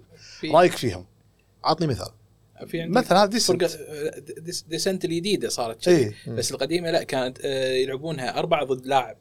اي لا أبي أتكلم صح، عن هذه صح. إيه. إيه. إيه. في عندك Forgotten Waters جديدة إيه. لعبتها؟ ما لعبتها بس مره. لعبتها مع آه، أبو يحيى كانت متعة أنا إيه. ويا أبو عبد الله بس ما تقدر تلعبها بدون application هذه اللي. فيها جزر. وسفينة شو يسوي ال application؟ ال application يقول لك القصة تمشي خطوة بخطوة يقول لك شلون تمشي اي آه القصة كلها أنت عندك آه، دفتر القصة يقول لك إنه روح افت- افتح حق يقول لك ال setup نفسه بال board ويقول لك بعدين افتح الصفحة الفلانية. تفتحها يقول لك إنه بس آه، خل نصها مفتوح مو كاملة. إيه الحين آه، آه، فتحته يلا. هذه ال conditions الحين موجودة. بلش ال timer بعدين شوف الصف باقي. الصفحة. بسرعة لازم كل واحد تسوون اكشنات حلو، عندك عندكم حلو. 30 ثانية. حلو. هذا شيء يعطيك experience جديدة بالألعاب. أنا إيه، أشوف. إن الشركات تسوي شيء برافو عليها. بالنسبة التطور. ولا لا؟ أه أنا بعطيك إياها بطريقة ثانية. مو معناته إذا محبب ولا لا مو معناته إن اللعبة ما تلعب بدون application تصير خايسة. هي اللعبة حلوة. لا، ال application يعطيك experience زيادة. إذا كانت اللعبة لازم application. الامانه لليوم ما جربت. آه، Forgotten- ما فرقتهم فإن شاء الله Forgotten Waters recommendation أو بالسبي إن شاء الله. نجربها. والسؤال اللي وراه يتحكى عن آه، ألعاب السولو. ألعاب السولو شنو هي؟ إن أنت تلعب بروحك. تبطل board game تحطها على الطاولة تلعب بروحك. في عندنا نظرة حق ألعاب السولو من بعض ال- الناس. إن أنا ليش ألعب بروحي board game أنا معقد مثلا؟ عادي حتى ال chess في ناس تلعبها بروحها. أنت السوني قاعد تلعب مثلا God of War ولا Resident Evil بروحك ما فيهم اون لاين يعني on top of my head فألعاب السولو فكرتها إن أنت تلعب بروحك في كتيب خاص حق لما تلعب مع ناس قوانين غير ولما تلعب بروحك قوانين غير. صح. وفي كروت تسحبها تقول لك شو تسوي؟ شلون يتحرك الكمبيوتر اللي هو اللعبة اللي ضدك ال- ال board game نفسها. ويقول لك شنو لازم تسوي شنو ال challenge شلون تفوز منو يفوز هذا كم يطق هذا كم تعور كذي. فهذا شيء موجود. أنا شخصيا ما أحبه بس ما عندي أي يعني مثل ما قلت لك ما سكر الباب عليه يعني الحمد لله عندي جروبات ألعب وياهم الحمد لله. فما في ناس تقول لك مو مسألة جروبات تقول لك مسألة مزاج. أنا مالي خلق أحد. أنا عندي يوم بمزج أبي ألعب بروحي ما لي خلق إزعاج ما لي خلق واحد كل شوي ينسى القانون. واحد كل شوي يقول لي لا هذا ما شنو غلط بلعب بروحي يستانس في جوه كذي. أنا واحد من الناس لما ألعب سوني عكس كل ربعي. ربعي كلهم يلعبون سوني قاعدين بالديوانية والكل يطالع وهو يلعب. أنا ما احب احد يطالعني أحب أمزج بروحي. بس سبحان الله بال board games العكس. أحب ألعب مع ناس مو نفس السوني عرفت؟ فهذا رأيي على السولو. أه وشيء حلو بعد كذلك إن أنت ألعاب السولو ما تحتاج تضبط جدولك مع الناس. صح. يا جماعة هاليوم هالساعة يلا هاللعبة خلينا نتفق ان نلعبها. لا لا انت بروحك حبيبي اللي يناسبك روح استانس. عليك ستين ألف عافية. عرفت؟ على النقطة هذه شنو ال- الشغلات اللي تسويها في موضوع لما تجي تبي تلعب مع ناس؟ لأن جربت أنا أه، تلقى عندنا يوم بالأسبوع تلقى بالأسبوع هذا فلان أه، اعتذر. فلان تجي الأسبوع اللي بعده لا والله هذا اعتذر. شنو في حل حق الموضوع هذا؟ ما أدري أنا فكرت ما في حل. هذا شيء مهم جدا وحيل حيل حيل مهم حق ألعاب ال co-op. إي فهذا اللي ألعاب ال co-op لما تلتزم مع group. ويوم معين لازم الكل يلتزم. لأن خاصة حتى ألعاب ال legacy يعني ال co-op ال legacy. شوف جت في بالي فكرة. إيه. لازم يحط رصيد فلوس صجية. إذا ما جاي تخص ينخصم. تخصم عليها. دوام. لا هم كذي الجروبات هذه انه إذا واحد ما جاء خلاص تفل. إيه. ما يصير يلعبون صح، لأنه مو صح. عن شيء مو عشان والله ولاء وصاحبنا لا ما حكي فاضي. لأن اللعبة ما تلعب. تلقى هو بينه شخصية في شيء مأثر على القصة ما يقدرون يلعبون بدونه فينطرونه. صح عدلي فعشان كذي بعد كذلك عادي اللعبة تشيل أربعة ستة بس تلقى وايد خاصة من ربعي أنا اللي يحبون النوع هذا من الألعاب يلعبون بس اثنين. لأنه يضمنون إن هذول الاثنين راح يلتزمون. ما عندنا مشكلة نلعب اثنين. بس ملتزمين مع بعض وخلاص. نلعب وبالعكس يصير الوقت. أسرع. إي طبعا. على أساس لا يجي دور هذا ودور طبعاً. هذا ودور هذا. طبعاً. يطول أبو فارس ما قصر أبو فارس وهو الملك ال co-op. إنزين السؤال اللي وراه آه، سولف لنا شلون بايرن العظيم خذ الدوري؟ دورتموند خسر الدوري. هل ايرن ما عنده اعمام؟ لا بلا باتمان عمه. يا رب- يدكهم دك ونفتك من هالأنمي اللي متطوط الله يوفقك. طبعا ما راح أرد لأن الحين ما عندنا مانجا comic. إيه، إيه. خليها حق بعدين. خلها حق بعدين. حتى أنا قاعد أشقح الأسئلة. إيه، الله. يوفقك أبو عزوز. حبيبي الله يوفقكم كلكم. إنزين تاريخ ال board games نبي نعرف تاريخ ال board games وتصنيفاته العمرية وطريقة اللعب وكم تكلفة الألعاب. وين أحصل شركة عندنا بالكويت؟ حلقة حلو. إيه. أعتقد هذا- جاوبنا عن معظمهم جاوبنا عن معظمهم بس باختصار. راح أزيد نقطتين على التاريخ التاريخ ال board games يعود إلى قبل العصر الروماني بافتتاحية ديوانية night أول فيديو نزل كنت متحكي عن لعبة لقوها بالحضارة الفرعونية لقوها علماء الآثار بالحضارة الفرعونية لعبة board game أوه. board وشغلات تحركها وفيها استراتيجي وهذا فهذه تصنف يعني حسب ال- ال- الكتب ال- المؤرخة التاريخية اللعبه اسمها Senet إن هي أول لعبة board game بالتاريخ وكانت موجودة عند ال- الحضارة الفرعونية. وحاليا اللعبة هذه سووا منها طبعا نسخ تنباع بس هي ال original موجودة بمعرض آه، أو متحف بمصر. فهذا تاريخ ال board games آه، طريقة اللعب والتصنيف تحكينا عن ال Euro وال American وال Ameritrash وتحكينا عن ال- ال party games وال- وال strategy games تحكينا عن ال abstract engine building ووايد شغلات. آه، تكلفة الألعاب إحنا قلنا on average في ألعاب تكلف 5 دولار قاعد تنباع 30 40 دولار. وين أحصل شركة عندنا؟ شركة تبيع board games في وايد good games الشباب ذكروا في Game Spot في محلات موجودة انستغرام اونلاين أه شو اسمه اللي بالرحاب؟ كنا سكر. سكر. إي Games United كنا. سكر هو سكر مو كنا سكر بس كنا للحين يبيع اونلاين كنا. بالإنستغرام ممكن إذا كان. قصدك أخوي إنه وين شركة عندنا تسوي board game تساعدك إنك تسوي board game أنا أنصحك ب Game Spot وايد ناس يو صمموا ألعاب راجعوها معاي. دزيتهم على Game Spot ليش؟ لأن Game Spot آه، عندهم connections مع مطابع ومع موزعين داخل الكويت. فيضبط لك الطريقة إنك تسوي اللعبة وتنشرها وتبيعها. Game Spot مو مال video games إي هذا الموقع. بس في account كويتي أو في شركة كويتية موجودة بالكويت وبقطر اسمهم جيم سبوت كويت آه. بس بورد جيمز حلو. عندهم محل وعندهم شركة صناعة طباعه تو- توني أعرفه. في محل بعد آه، همام بالدير نسيت شنو؟ اي صح آه، تومز من شنو؟ تامز هوبي تامز صح؟ هوبي. إيه، إيه. بس كنا متخصص بالوار هامر اللي هو التلوين وهذا. وارهام أكثر إيه. بس آه، هم من عندهم لقيت آه، عنده board عنده. بورد إيه. جيمز إيه، صح السؤال اللي وراه فكرة حلوة أبو عزوز أتمنى البودكاست يسبب نشر هواية أكثر بالتوفيق إن شاء الله نتمنى بالعكس إذا هذا الشيء شفنا إنه يساعد الكل راح نكثر منه إن شاء الله وأنا أعتقد إن هذا يا أول يا ثاني بودكاست أسجله بحياتي. فإذا عجبني الموضوع راح أكثر منه مع أبو خالد. هني خلاص الاستديو جاهز. إيه،. أيوه هذا. لا بدل مكانك وتنور أبو عزوز. جزاك الله خير.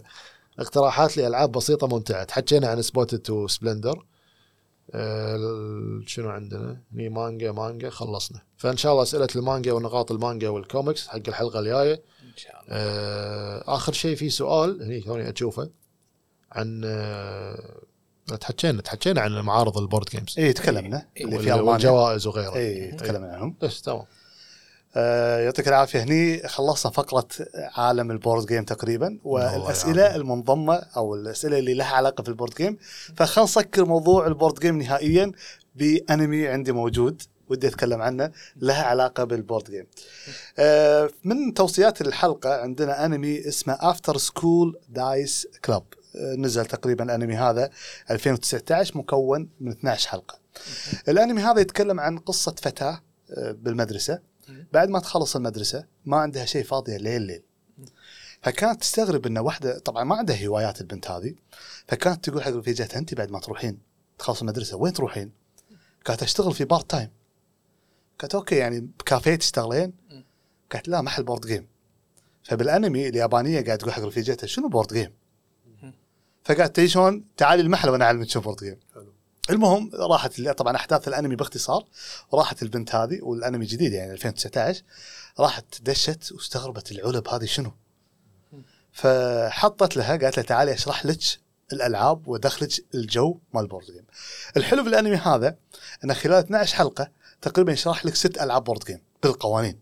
wow يحط لك يحط لك. إياها وشلون تلعبها وبعدين يوروك يورونك شلون تلعبها. فصديقه البطلة اللي هي تشتغل part time لها هدف.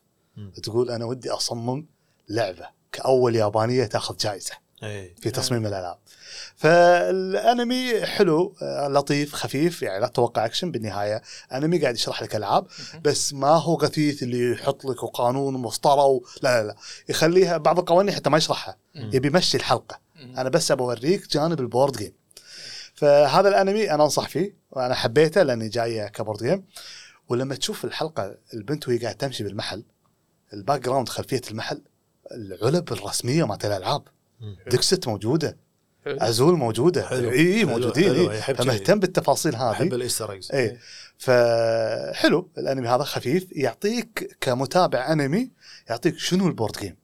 شنو عالم ال board game فاسم الأنمي After School Dice Club أنصح فيه أنمي خفيف آه، لطيف.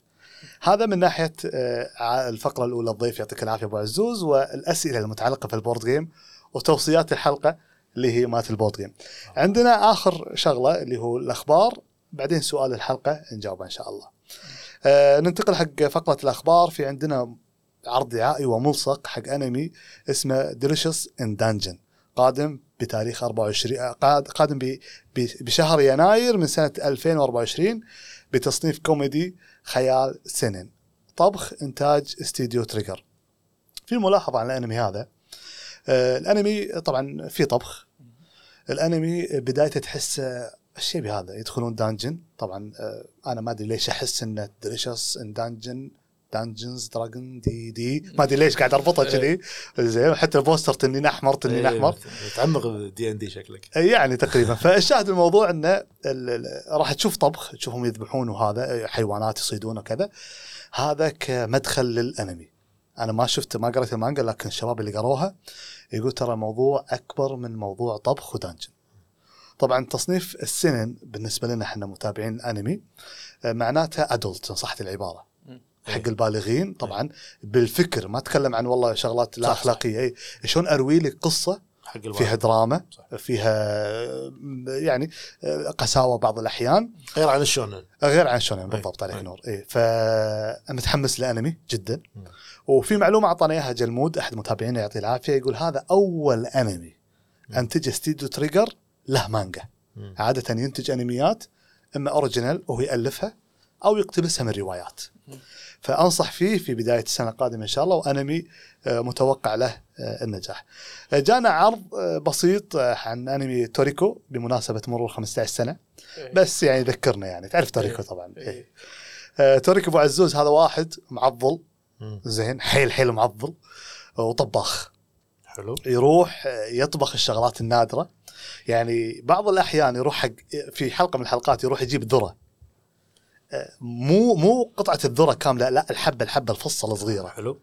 حجمها يمكن 2 متر ب 2 متر خيال يعني طبعا هو يروح إنه مكان غابات خيالية وهذا.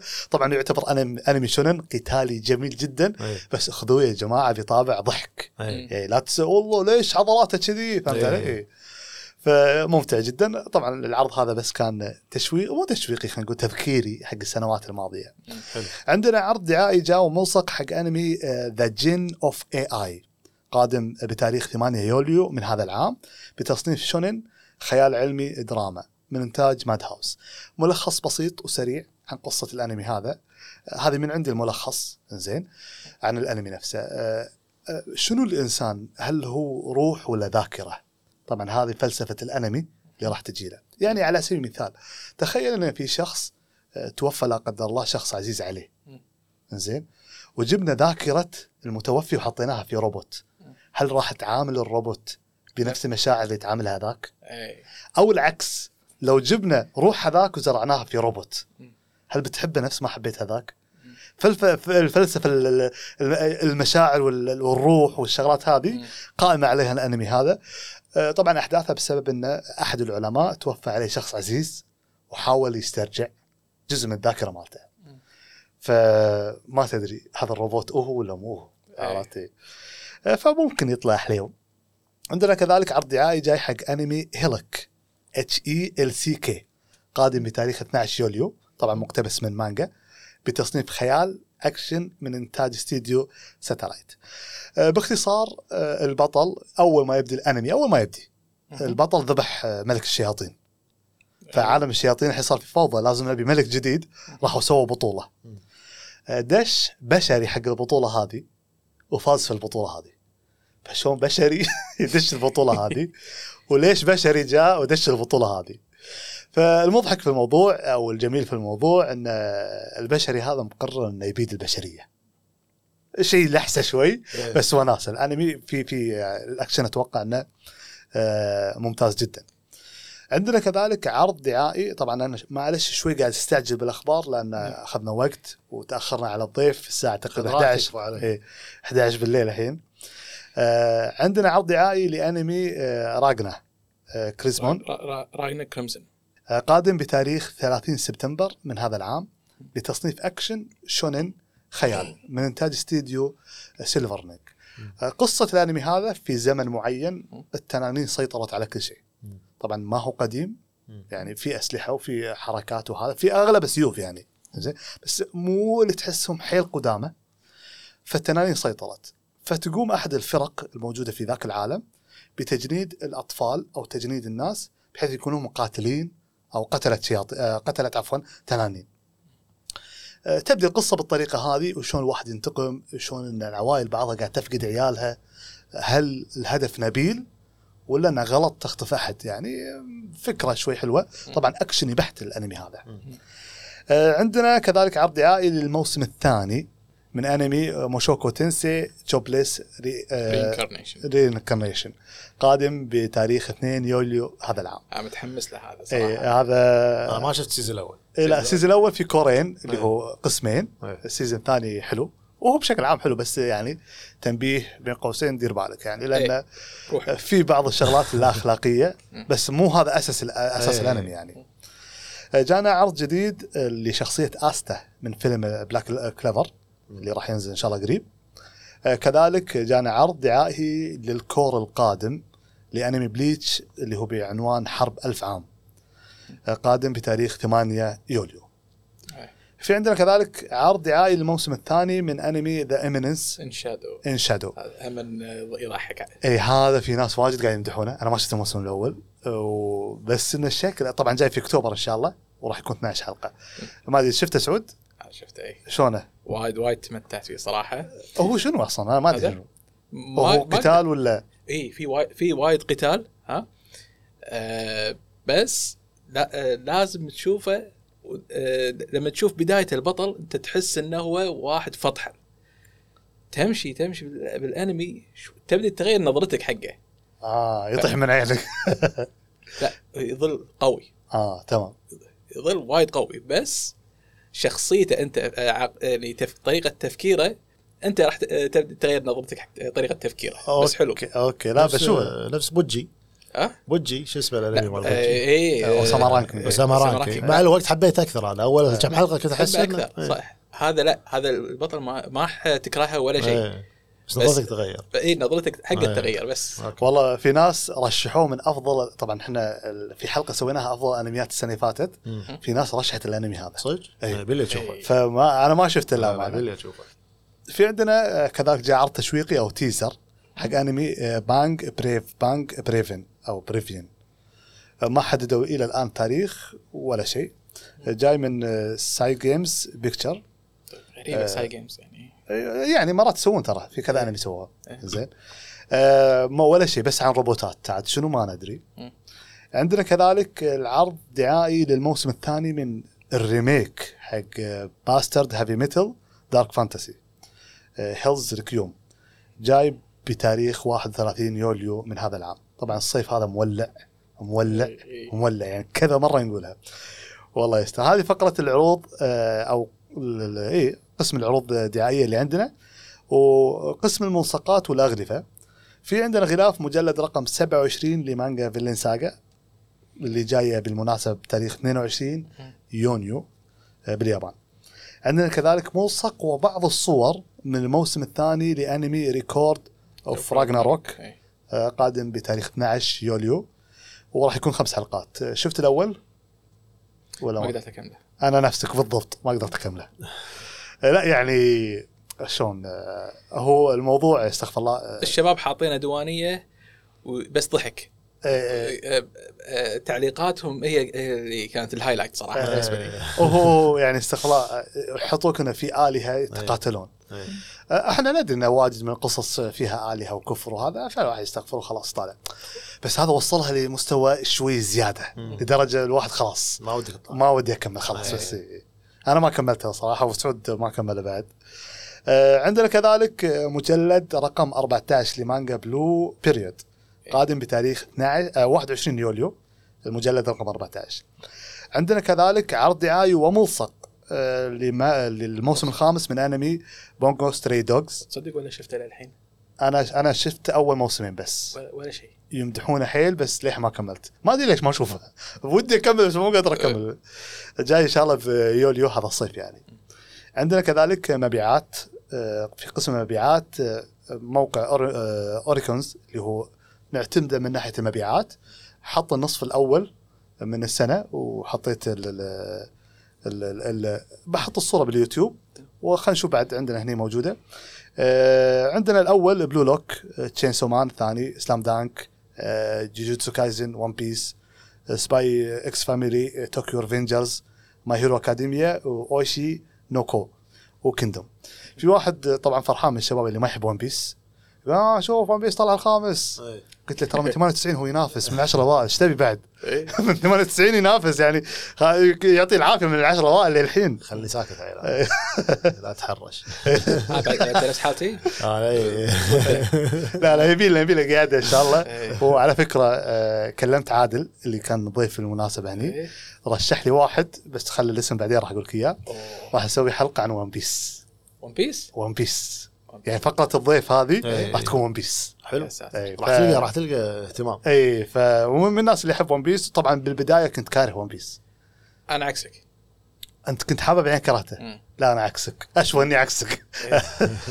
آه، في عندنا من الأخبار المتفرقة في أنمي Undead Murder Farce سوف يتكون من 13 حلقة قادم في شهر يوليو. آه، ما أدري سعود قاعد يطالعني كنا مو عاجبه فارسر ولا شو اسمه؟ فارس فارس أيوة. أوكي يعطيك العافية التصحيح. عندنا حساب Black Clover الرسمي بتويتر. الحساب الياباني إيه. قاعد يكتب بالعربي.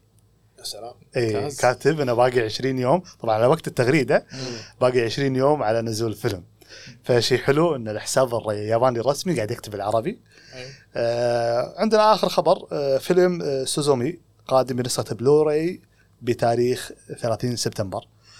آه بكذي خلصنا الأخبار اللي عندنا. في عندنا آخر شيء اللي هو آه أجوبة المستمعين لسؤال الحلقة آه الماضية. آه الحلقة الماضية سألنا سؤال هل تشوف ال opening وال ending مال الأنمي ولا ما تشوفه؟ فبالنسبة لك سعود هل تحرص أنك تشوف الاوبننج والاندنج أحرص ل- مو دائما بس إن في بعضهم يعني أول مرة لازم اعطيه أعطيه فرصة أشوفه. بعضهم يخلوني أتحمس أكثر حق الأنمي. يعني آه، أعطيك مثال عليهم One Punch Man وايد كنت أتمتع. آه، للحين آه، أشوف بداية ال season 1 بالذات. إيه. يعني لما يصارخ. إي صح. هذا هذا من الشغلات اللي تخليني أتمتع أشوفها. من الشغلات اللي كنت أشوفهم بعد بعض بعض أجزاء Gundam كنت أحب أشوف ال opening مالهم. حلو. اي بس أشوفه مرة مرتين كذي. تشوفني بعدين أطوف. يعني خاصة لما يكون مثلا مندمج بالقصة. طوف أطوف. بس تجي بعد مرات مثلا والله ثاني يوم ولا ثالث يوم شيء اشغل أشوف شوي الحلقة آه، شوف. ال- وبالنسبة لك. ابو سواء بالانمي أو أنا بالكرتون. شوف أنا الانمي ممكن أطوف كل شيء. يعني البداية والنهاية ما تهمني. تمام. إلا أنمي واحد. من؟ أول حلقة لآخر حلقة ما عمري طوفت المقدمة وال- والختمة. شنو؟ Hunter. أنت- خاصة arc Yorknew City الختمة مالته الأغنية وال- وال- إيه. والصورة هيسوكا وال Phantom Troupe كانت شيء نار. إيه، كل هذه مرة ما منها ما من إيه، منها هذه ال ending ترى هذه ال ending 2 هذا اللي نكتب إيه. بالضبط. آه بالنسبة لي يعني هذه ال ending 2 إيه هي لها قصة طويلة بس باختصار شديد. مم. أسوأ arc عندي في Hunter x Hunter بالنسبة لي برج السماء هذا Sky Tower ما شو اسمه. آه، اللي في- في Gon يتدرب. اللي شو اسمه يتدرب إيه. إيه هذا أسوأ arc بالنسبة لي. هذا ال arc لو ما كان في ال ending هذه اللي أنت تقول عنها ما كملته. إيه. لأن كانوا يحطونه والحلقة شغالة. صح. والحلقة شغالة آخر شيء يحط لك الاغنيه هذه. إيه. أروح أدش الحلقة اللي بعدها. يعني لو مو موجود ما أتوقع كملت Hunter يعني. آه، بالمناسبة أنا جاوبت السؤال بس أرد أقول حق المستمعين. أنا من الناس اللي لا يمكن أشوف ال opening أو ال ending ممكن أشغلها وألف وجهي صوب الثاني ما تبي بس ما اشوفها ما تبي حرق. فيها حرق أنا بالنسبة لي. إيه. تدقق وايد. انت اي فما ما أقدر. إيه. زين. فإذا عجبتني أوكي استمر أسمعها. ما عجبتني خلاص skip وادش الحلقة يعني. أتوقع السؤال الجاي يكون سب آه، ربع آه، ناروتو. آه، بالذات آه، Blue Bird إيش فيها؟ هذا من هذا من الأغاني اللي يعني مو بس ميم صارت هذه يعني آه، بلا بلا ما هبه كانت جدا. وللحين حلوة ترى. للحين أي. إيه. آه، عندنا المشاركات المستمعين آه، اللي ناخذها من اليوتيوب على هذا السؤال. طبعا جلمود ما أدري ليش آه، من فترة بس يحط إيموجي. شارك نبيك تشارك ويانا. عندنا محمود الشمري آه، يعطيك العافية محمود أو مسك بالخير يقول إي لازم طبعا هو يشوف ال opening وال ending بس لازم يكون متعلق بالأنمي. إذا مو متعلق فيه بطاف يعني سكيب وخلاص يدش على الحلقة. في عندنا كذلك آه، سؤال من عبد العزيز على الجانب يقول لي خلص كندم الموسم الرابع متى يبلش بالمانجا؟ طبعا جاوبت أنا قلت له في الفصل 400 والشابتر 441 آه، عندنا كذلك أبو يوسف الصايغ آه، يجاوب ويقول يقول مساكم الله بالخير والنور والسرور يعطيكم العافية آه، يعطيكم الصحة والعافية على المجهود الرائع. الله يعافيك يا صايغ وعساكم على القوة بيض الله وجهك أبو خالد ومشكور وما قصرت على الشرح المفيد. الحلقة اللي فاتت باختصار أنا ما راح أشرح الحين. شرحت موضوع إن آه، إذا كانت في مانجا منو الشخص المسؤول يقول خلوها أنمي؟ إيه. طبعا سلسلة طويلة من الأوامر وهذا فشرحتها الحلقة اللي فاتت. يقول بالنسبة لي لست مهتما ابدا بأغاني البداية والنهاية لأنها مليئة بالحرق. وحتى لو كان اي حتى لو كانت آه، عاد يعني آه، آه، لست آه، حتى لو كانت عادية مو مهتم فيها نهائيا زين؟ ومرات أرجع لها بعض الأنميات. أرجع لهم بعد نهاية الموسم. إيه. خصوصا هجوم العمالقة. هو حاط آه، عندنا كذلك آه، كيراسان يقول آه، أنا ما أتفرج على أغنية في الحلقة الأولى. بس أشوفها بالحلقة الثانية. ما أدري ليش. هذا ابي أبي تفسير خير يرد علينا. ما أدري ما أدري. يقول إذا عجبتني أستمر أشوفهم. إذا ما عجبتني أتخطاها. وأغنية النهاية في الغالب ما أتفرجها. إلا إذا كانت شيء خرافي. عشان أروح مباشرة حق الحلقة اللي بعدها. هذا نفس اللي صار لي واللي صار حق آه، أبو عزوز آه، عندنا كذلك مشاركة آه، باليوتيوب. يقول عبد العزيز هل تشوف النهاية والبداية؟ يقول لا. تعتبر حرق وخاصة إذا البطل ناوي يكون صداقات إيه. وعلاقات. فراح يحطوا لك الشخصيات. شلون يتجمعون وكذا وكذا. وأعطى مثال في أنمي Fire Force إنه بنهاية الأغنية تشوف كل اللي راح يواجهه أو يقابلهم ويصيرون آه، معاه آه، بال team. آه، عندنا المشاركات اللي من انستغرام هذه آخر المشاركات اللي عندنا في الحلقة. عندنا أربع مشاركات. عندنا دون جيك 23 يقول طبعا هاي جزء لا يتجزأ من الأنمي أو هذه جزء لا يتجزأ من الأنمي. بس في شيء يكون شوي بط كبدي يعني بالنسبة له يقول هو طبعا يتابع ال opening ويتابع ال ending لأنه شيء ما يتجزأ. اللي بط كبدي شنو؟ يقول قبل افتتاحيه الأنمي تقول تكون في شيء خاص حق الأنمي. مثال على ذلك جو البطل آه، Space Battle آه، ship Yamato وغيرها وايد. يمكن آخر أنمي شفته كان Dragon Ball آه، سوبر الافتتاحية الأخيرة كانت مخصصة حق الأنمي ويعطيكم العافية. يعني أقصد إن في بعض الأنميات قبل لا تبدي ال opening يكون في شرح للراوي أو في تمهيد. اي صح. آه، يكون فيها يقول هذه آه، تسبب لي مشكلة أنا ما أدري أطوفه ولا أدش بال opening ولا اي إيه. يقول مرات تبدي الحلقة قبل ال opening أصلا. مرات وخاصة الأنميات الجديدة. صح. يبدي ثلاث أربع دقائق بعدين يحطون opening يقول هذا شوي يضايقني يعني. آه عندنا جو أربعة. يقول آه أتابعها في الحلقات الأولى والثانية. والحلقة الأخيرة. خلاص بالنص عرفتهم. أيوه. بس skip وراح اللي بعده. آه يقول بونف 86 آه إذا حلوة أحمل الأغنية واسمعها. بس إني أتابعها مستحيل. حرق. إيه. هذا بونف آه، يعطيه العافية. وبالمناسبة آه، دعواتكم حقه لأنه مريض. عسى الله يقوم بالسلامة. عسى الله الله يشفي يشافي شر إن شاء الله وأجر وعافيه اللهم آمين. ويرد ابو يوسف الصايغ. تعرف يجاوب مرات في اليوتيوب إيه. يرد يجاوب في الانستغرام. زين. نفس إيه. لا اي اي لا، نفس الإجابة نفس هذا الاجابه هذا التفاعل اللي يحبه قلبك. إيه. هذا طيب هذا. إيه. يقول ابدا ما أتابعها لأن فيها حرق للأحداث. آه، وبكذي وصلنا إلى نهاية الحلقة. آه، وياكم خلصنا فقرة عالم بورد جيم والأجوبة عليها والتوصيات وأسئلة المشترك المتابعين. آه، أحب إني أوجه الشكر حق أبو عزوز على بالعكس أنتم تلبية الدعوة. أنتم اللي مشكورين على الاستضافة والدعوة الطيبة. يعطيك عسى الله العافية. يوفقكم إن شاء الله وفرصة سعيدة. اللهم آمين. واشكر ال- ال- المنقذ والعضو مو العضو خلينا نقول الضيف الدائم سعود يعطيه العافية. الله يعافيك إن شاء الله تروح تجي بالسلامه الله يسلمك عسى الله يوفقكم إن شاء الله. هني وصلنا لنهايه الحلقة. إذا حسيت إن الحلقة آه، نالت إلى إعجابك حاول تنشرها بين أصحابك. وكرر الشكر لكم كذلك بعزوز وسعود. وأشوفكم إن شاء الله على خير. والسلام عليكم ورحمة الله وبركاته.